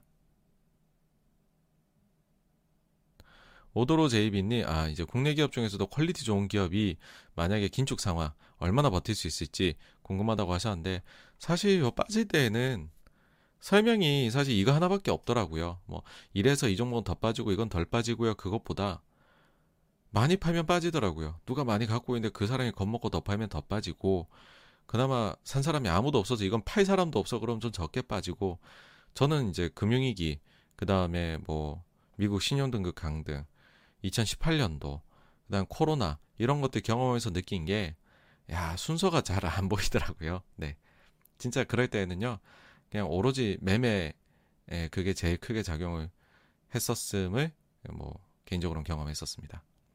독강님 중국 헝다 파산 어떻게 보시나요? 라고 했는데 이게 이제 일단 정부 쪽으로까지 넘어간 거기 때문에 처음부터 그 심도가 굉장히 깊었다라는 게 확인된 것 같고 앞으로 중국은 연착륙을 시키려고 할 건데 굉장히 오랜 기간에 걸쳐서 지리멸렬하게 나올 것 같다 라고 생각합니다. 거기까지 진작에 시나리오가 마련되었던 것이 아닌가 예, 라고 생각도 들고요. 그래서 제가 가졌던 기본 시나리오보다는 조금 더 예, 심각했던 것으로 지금 예, 밝혀지는 것 같습니다. 그라운드 스테이트는 천연가스와 유가 추이 어떻게 보시는지요? 라고 하셨는데, 이제, 어쨌든 이게 안 좋아지면, 만약에 상황이 나빠지면, 유가 같은 경우에도, 어, 그럼 소, 소비가, 수요가 부진하지 않겠어? 그러면서 빠지는 게 있겠죠. 그러면은 이제 또 오펙에서는 가지고 있는 게, 아이, 그럼 감산 늘려야겠다. 그래도 우리가 이 정도는 유지할게. 뭐 이런 식으로 나올 겁니다. 예, 그래서, 어, 뭐, 크게 위로도 크게 하방으로도 뭐, 그건 아닐 거다라는 생각이, 예, 있습니다. 예. 루시드 머스크님께서 다음 주 미국 시장 반등 요인이 만약 있다면 어떤 것들이 있을까요? 라고 하셨는데, 제일 먼저는 뭐, 저가 매수 들어올 수 있는 거죠. 아, 이 정도는 많이 빠졌지. 미국 시장, 아유, 글로벌, 어, 원톱인데 이 퀄리티 가득한 시장이 빠진다고? 막 이렇게 될 수 있는 부분이라고 보고요. 그 다음 잔잔하게 나올 수 있는 소식은 뭐, 아까 보여드렸었던 미중 관세 관련해서 면제 품목, 어, 지정을 빠르게 발표한다. 그게 또 좀 품목이 많다. 예상보다. 뭐 그런 부분들 나올 수도 있고 그 다음에 오미크론이 예상보다 옹 해서 이제 감소 뭐 하여튼 진짜 아무것도 아니야. 뭐 이런 게 나올 수 있다든지.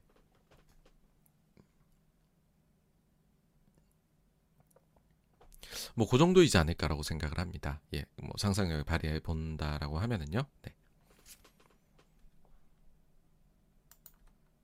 오도로 제이민이 소비자에게 물가 압력 상승 압력분만큼 가격 전가 자유롭게 할 만한 기업들이 국내에서는 많이 보이지 않네요라고 하셨는데 그렇죠 사실 이거는 글로벌하게 봐야 됩니다 예 원래 이거를 자유롭게 할 수 있는 기업이 사실 그렇지 그 자유롭게 할 수 있는 기업은 그렇지 못한 기업에 비해 적을 거잖아요 경쟁력 있는 기업은 그만큼 소수니까 근데 그러니까 글로벌로 이제 시계를 넓히면 그 소수들이 각 국가별로 있는 거를 다 모아놓고 보면 어 이제 맞네 뭐 이렇게 될 수 있는 거라고 봅니다.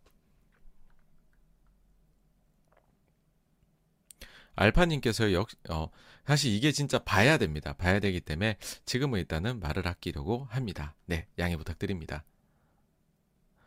모멘텀 군님께서요, 지금 시점에서 금융섹터에 대한 전망이라고 하셨는데, 사실 금융섹터가 가장 밝게 빛나는 시기는 아까 전에 딱 내용 보시면 아시겠지만은, 금융장세일 때입니다. 그리고 금융장세가 아닐 때는 크게 재미는 못 봅니다. 그래서 금융주를 투자하기 제일 좋은 특히 은행주는 금융장세라고 말씀드릴 수가 있겠습니다. 장수다님께서 이제 아, 뭐 증시가 안 좋게 완전히 다를 것이다라고 할 때 배당주 투자하셨는데 배당주 투자는 내가 장기 투자하고 견딜 수 있는 힘을 주는 주식입니다. 그러니까 배당 하나도 안 주는 주식이 막 20% 30% 빠져 있으면은 당장 손절하고 싶거든요.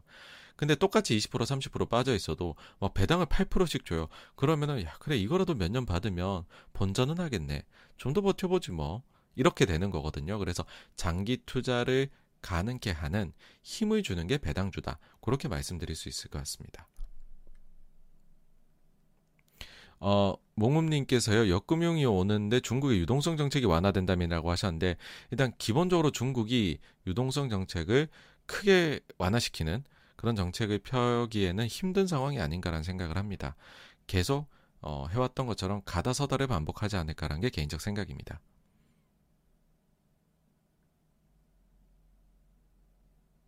장수대님께서 고정적 현금 흐름에 대한 사치가 지난 2년보다 아뭐 정말 표현을 어떻게 고급스럽게 잘해주신 것 같아요. 네네 어, 동의를 합니다. 네.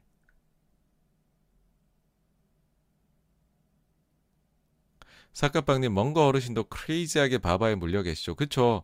뭐 사실 먼거 어르신은 뭐 우리나라 모 유통주에도 크게 물리셨었고 어 괜히 버핏이 더 부자인 것이 아니다. 예, 그렇게 생각합니다. 독강님 닷컴 버블에서 2002년 어 그 2년이요? 2001년이잖아요? 9.11 테러? 예. 그때까지 아픔. 아 네. 이때 정말 이거는 정말 주식하기 싫은 시기죠. 네네. 제 힘든 시기입니다. 맞습니다. 그래서 이게 하락이라는 게 한 가지 모양으로 잘 안 나와요. 이거를 딱 그 정형화하기가 어렵습니다. 왜냐하면 안 좋기 시작하면 또 이상하게 흘러가거든요 세상이 JY 킴님께서 파월이 테이퍼링과 금리 인상은 다르다라고 강조했는데 그건 이거는 원래 하는 멘트입니다. 원래 하는 멘트이고 근데 어쨌든 데이터를 기반으로 해가지고서 결국은 연준도 긴축의 시계를 바꿀 수밖에 없는 것인데 지금처럼 이제 뭐 그 고용 인플레 제일 연준이 중요하게 보는 요소들이 높게 높게 잘 나오게 된다면은 뭐 금리 인상 쪽도 앞당길 수밖에 없다라는 게 지금의 논리인 것이죠. 네. 그래서 뭐 말로는 항상 그렇게 하지만 닥쳐보면 이게 또 상황이 달라집니다. 어, 그, 그 알버트 케이 님께서요, 은행주는 4분기 실적도 좋을 거고, 내년 실적도 금융위기가 오기 전까지는 좋지 않을까요? 라고 해 주셨는데, 사실 이제 금융 섹터가 전형적으로 굉장히 시클리컬입니다. 그래서 요거는 뭐, 증시가 자산 시장의 상황이나 아니면 경기가 돌아가는 거를 계속 보셔야 되는 부분이고 사실 장기적으로 그래서 금융주의 실적을 예상하는 거는 상당한 이 그게 필요합니다. 예, 예. 예측의 어려움이 좀 있습니다. 왜냐하면은 저희가 뭐 흔히들 그냥 보실 때는 대출 증가율이나 NIM, 그러니까 마진까지만 보시는데 NPL도 나빠지면은 이게 갑자기 올라가는 부분이 있거든요. 그래서 어 사실 은행주가 제 예전에 금융 담당을 올해 몇 년 하긴 했었는데 어렵더라고요. 예. 개인적으로는 보험이나 증권 아 아닙니다. 예. 이런 쪽들도 사실 변동 심해요. 네. 증권 엄청 심하죠. 네.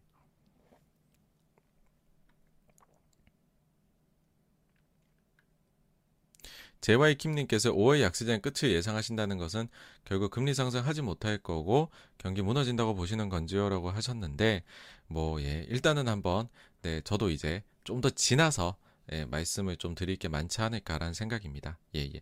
이런 부분도 여러 시나리오 중에 하나가 될 수 있을 거다라고 봅니다.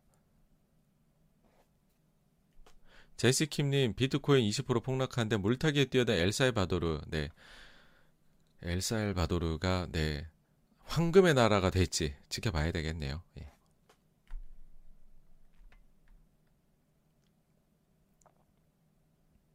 그냥 그냥 님께서 양재츠 종전 선언. 사실 이제 양재츠 어, 이제 미팅 자체가 특히 이제 그 한알령으로 고생한 주식들한테는 좋은 기회란 얘기들을 많이 하죠. 거기에 대해서 동의를 하고요. 근데 이제 종전이라는 게 사실 주체들이 모두가 참여해서 해야 의미가 있는 거고 어, 그러지 않은 경우에는 반쪽짜리이고 그러면 어, 증, 그 자산시장이 그렇게 반응을 해줄 요소는 아니지 않을까라고 개인적으로 생각을 합니다. 결국은 미국이 예, 들어와야 된다고 봅니다.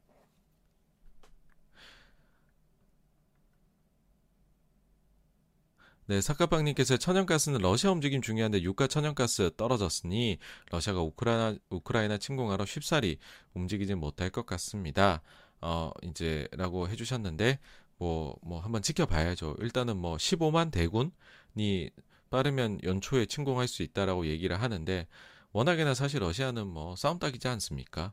요거는 뭐 한번 지켜보셔야 되지 않을까라고 생각합니다. 어, 잘 자라라님, 인플레 잡으려고 중국 관세 인하. 사실 아까도 말씀드렸지만 멘트 봐서는 거의 분위기는 지금 아주 바람은 잘 잡아놨어요. 근데 전면적인 인하는 아니고, 그러니까는 제외 품목을 좀 지정해가지고 늘려서, 예, 좀 이제 좀 신용은 좀 하는. 그렇게 해버리면 아까 보셨겠지만 지금 있는 거 다 없애도 0.23%포인트. 그보다는 효과는 많이 제한적이게 되겠죠. 예. 근데 어쨌든 발표는 할 수 있을 겁니다. 예, 인플레 도움 될 거다. 이런 식으로요.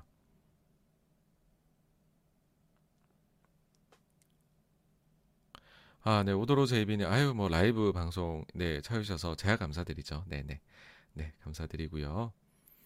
어, SJFJS님, reopening 주는 어떨까요? 라고 해주셨는데, 사실 이게 지금, 이번에 변이가 어떻게 될지는 아무도 모르는 거지는 모르는 거지 않습니까? 그래서 아, 변동성은 꽤 심할 것 같다. 근데 기본적으로 뭐 백신에 대해서 신뢰는 가져야 저희가 되지 않을까. 이고 어제 이제 3프로 나가서도 말씀드렸는데 reopening 중에서 뭐 이것저것 전부 다 이런 뭐 바스켓 이런 게 아니라 제가 볼 때에는 어, 이 2년이라는 아주 힘든 시기 동안에 그 사이에 체질 개선을 이뤄낸 기업 그리고 추가적으로는 그 사이에 증자를 안 한 기업 그 두 가지 를 모두 만족하는 기업이면 혹시나 reopening 주가 이 뒤에 좀 험한 꼴을 당하더라도 어, 장기적으로 봐서는 주가는 다른 reopening 주식들하고는 차별화 보이지 않을까라고 생각합니다. 네.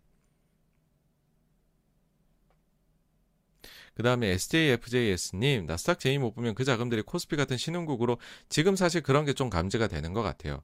그런데 이게 자금이 더 안 들어올 때는 이렇게 막 돌리는 습성들이 있기는 한데 그게 그렇게 오래 가는 거를 보지는 못했던 것 같아요.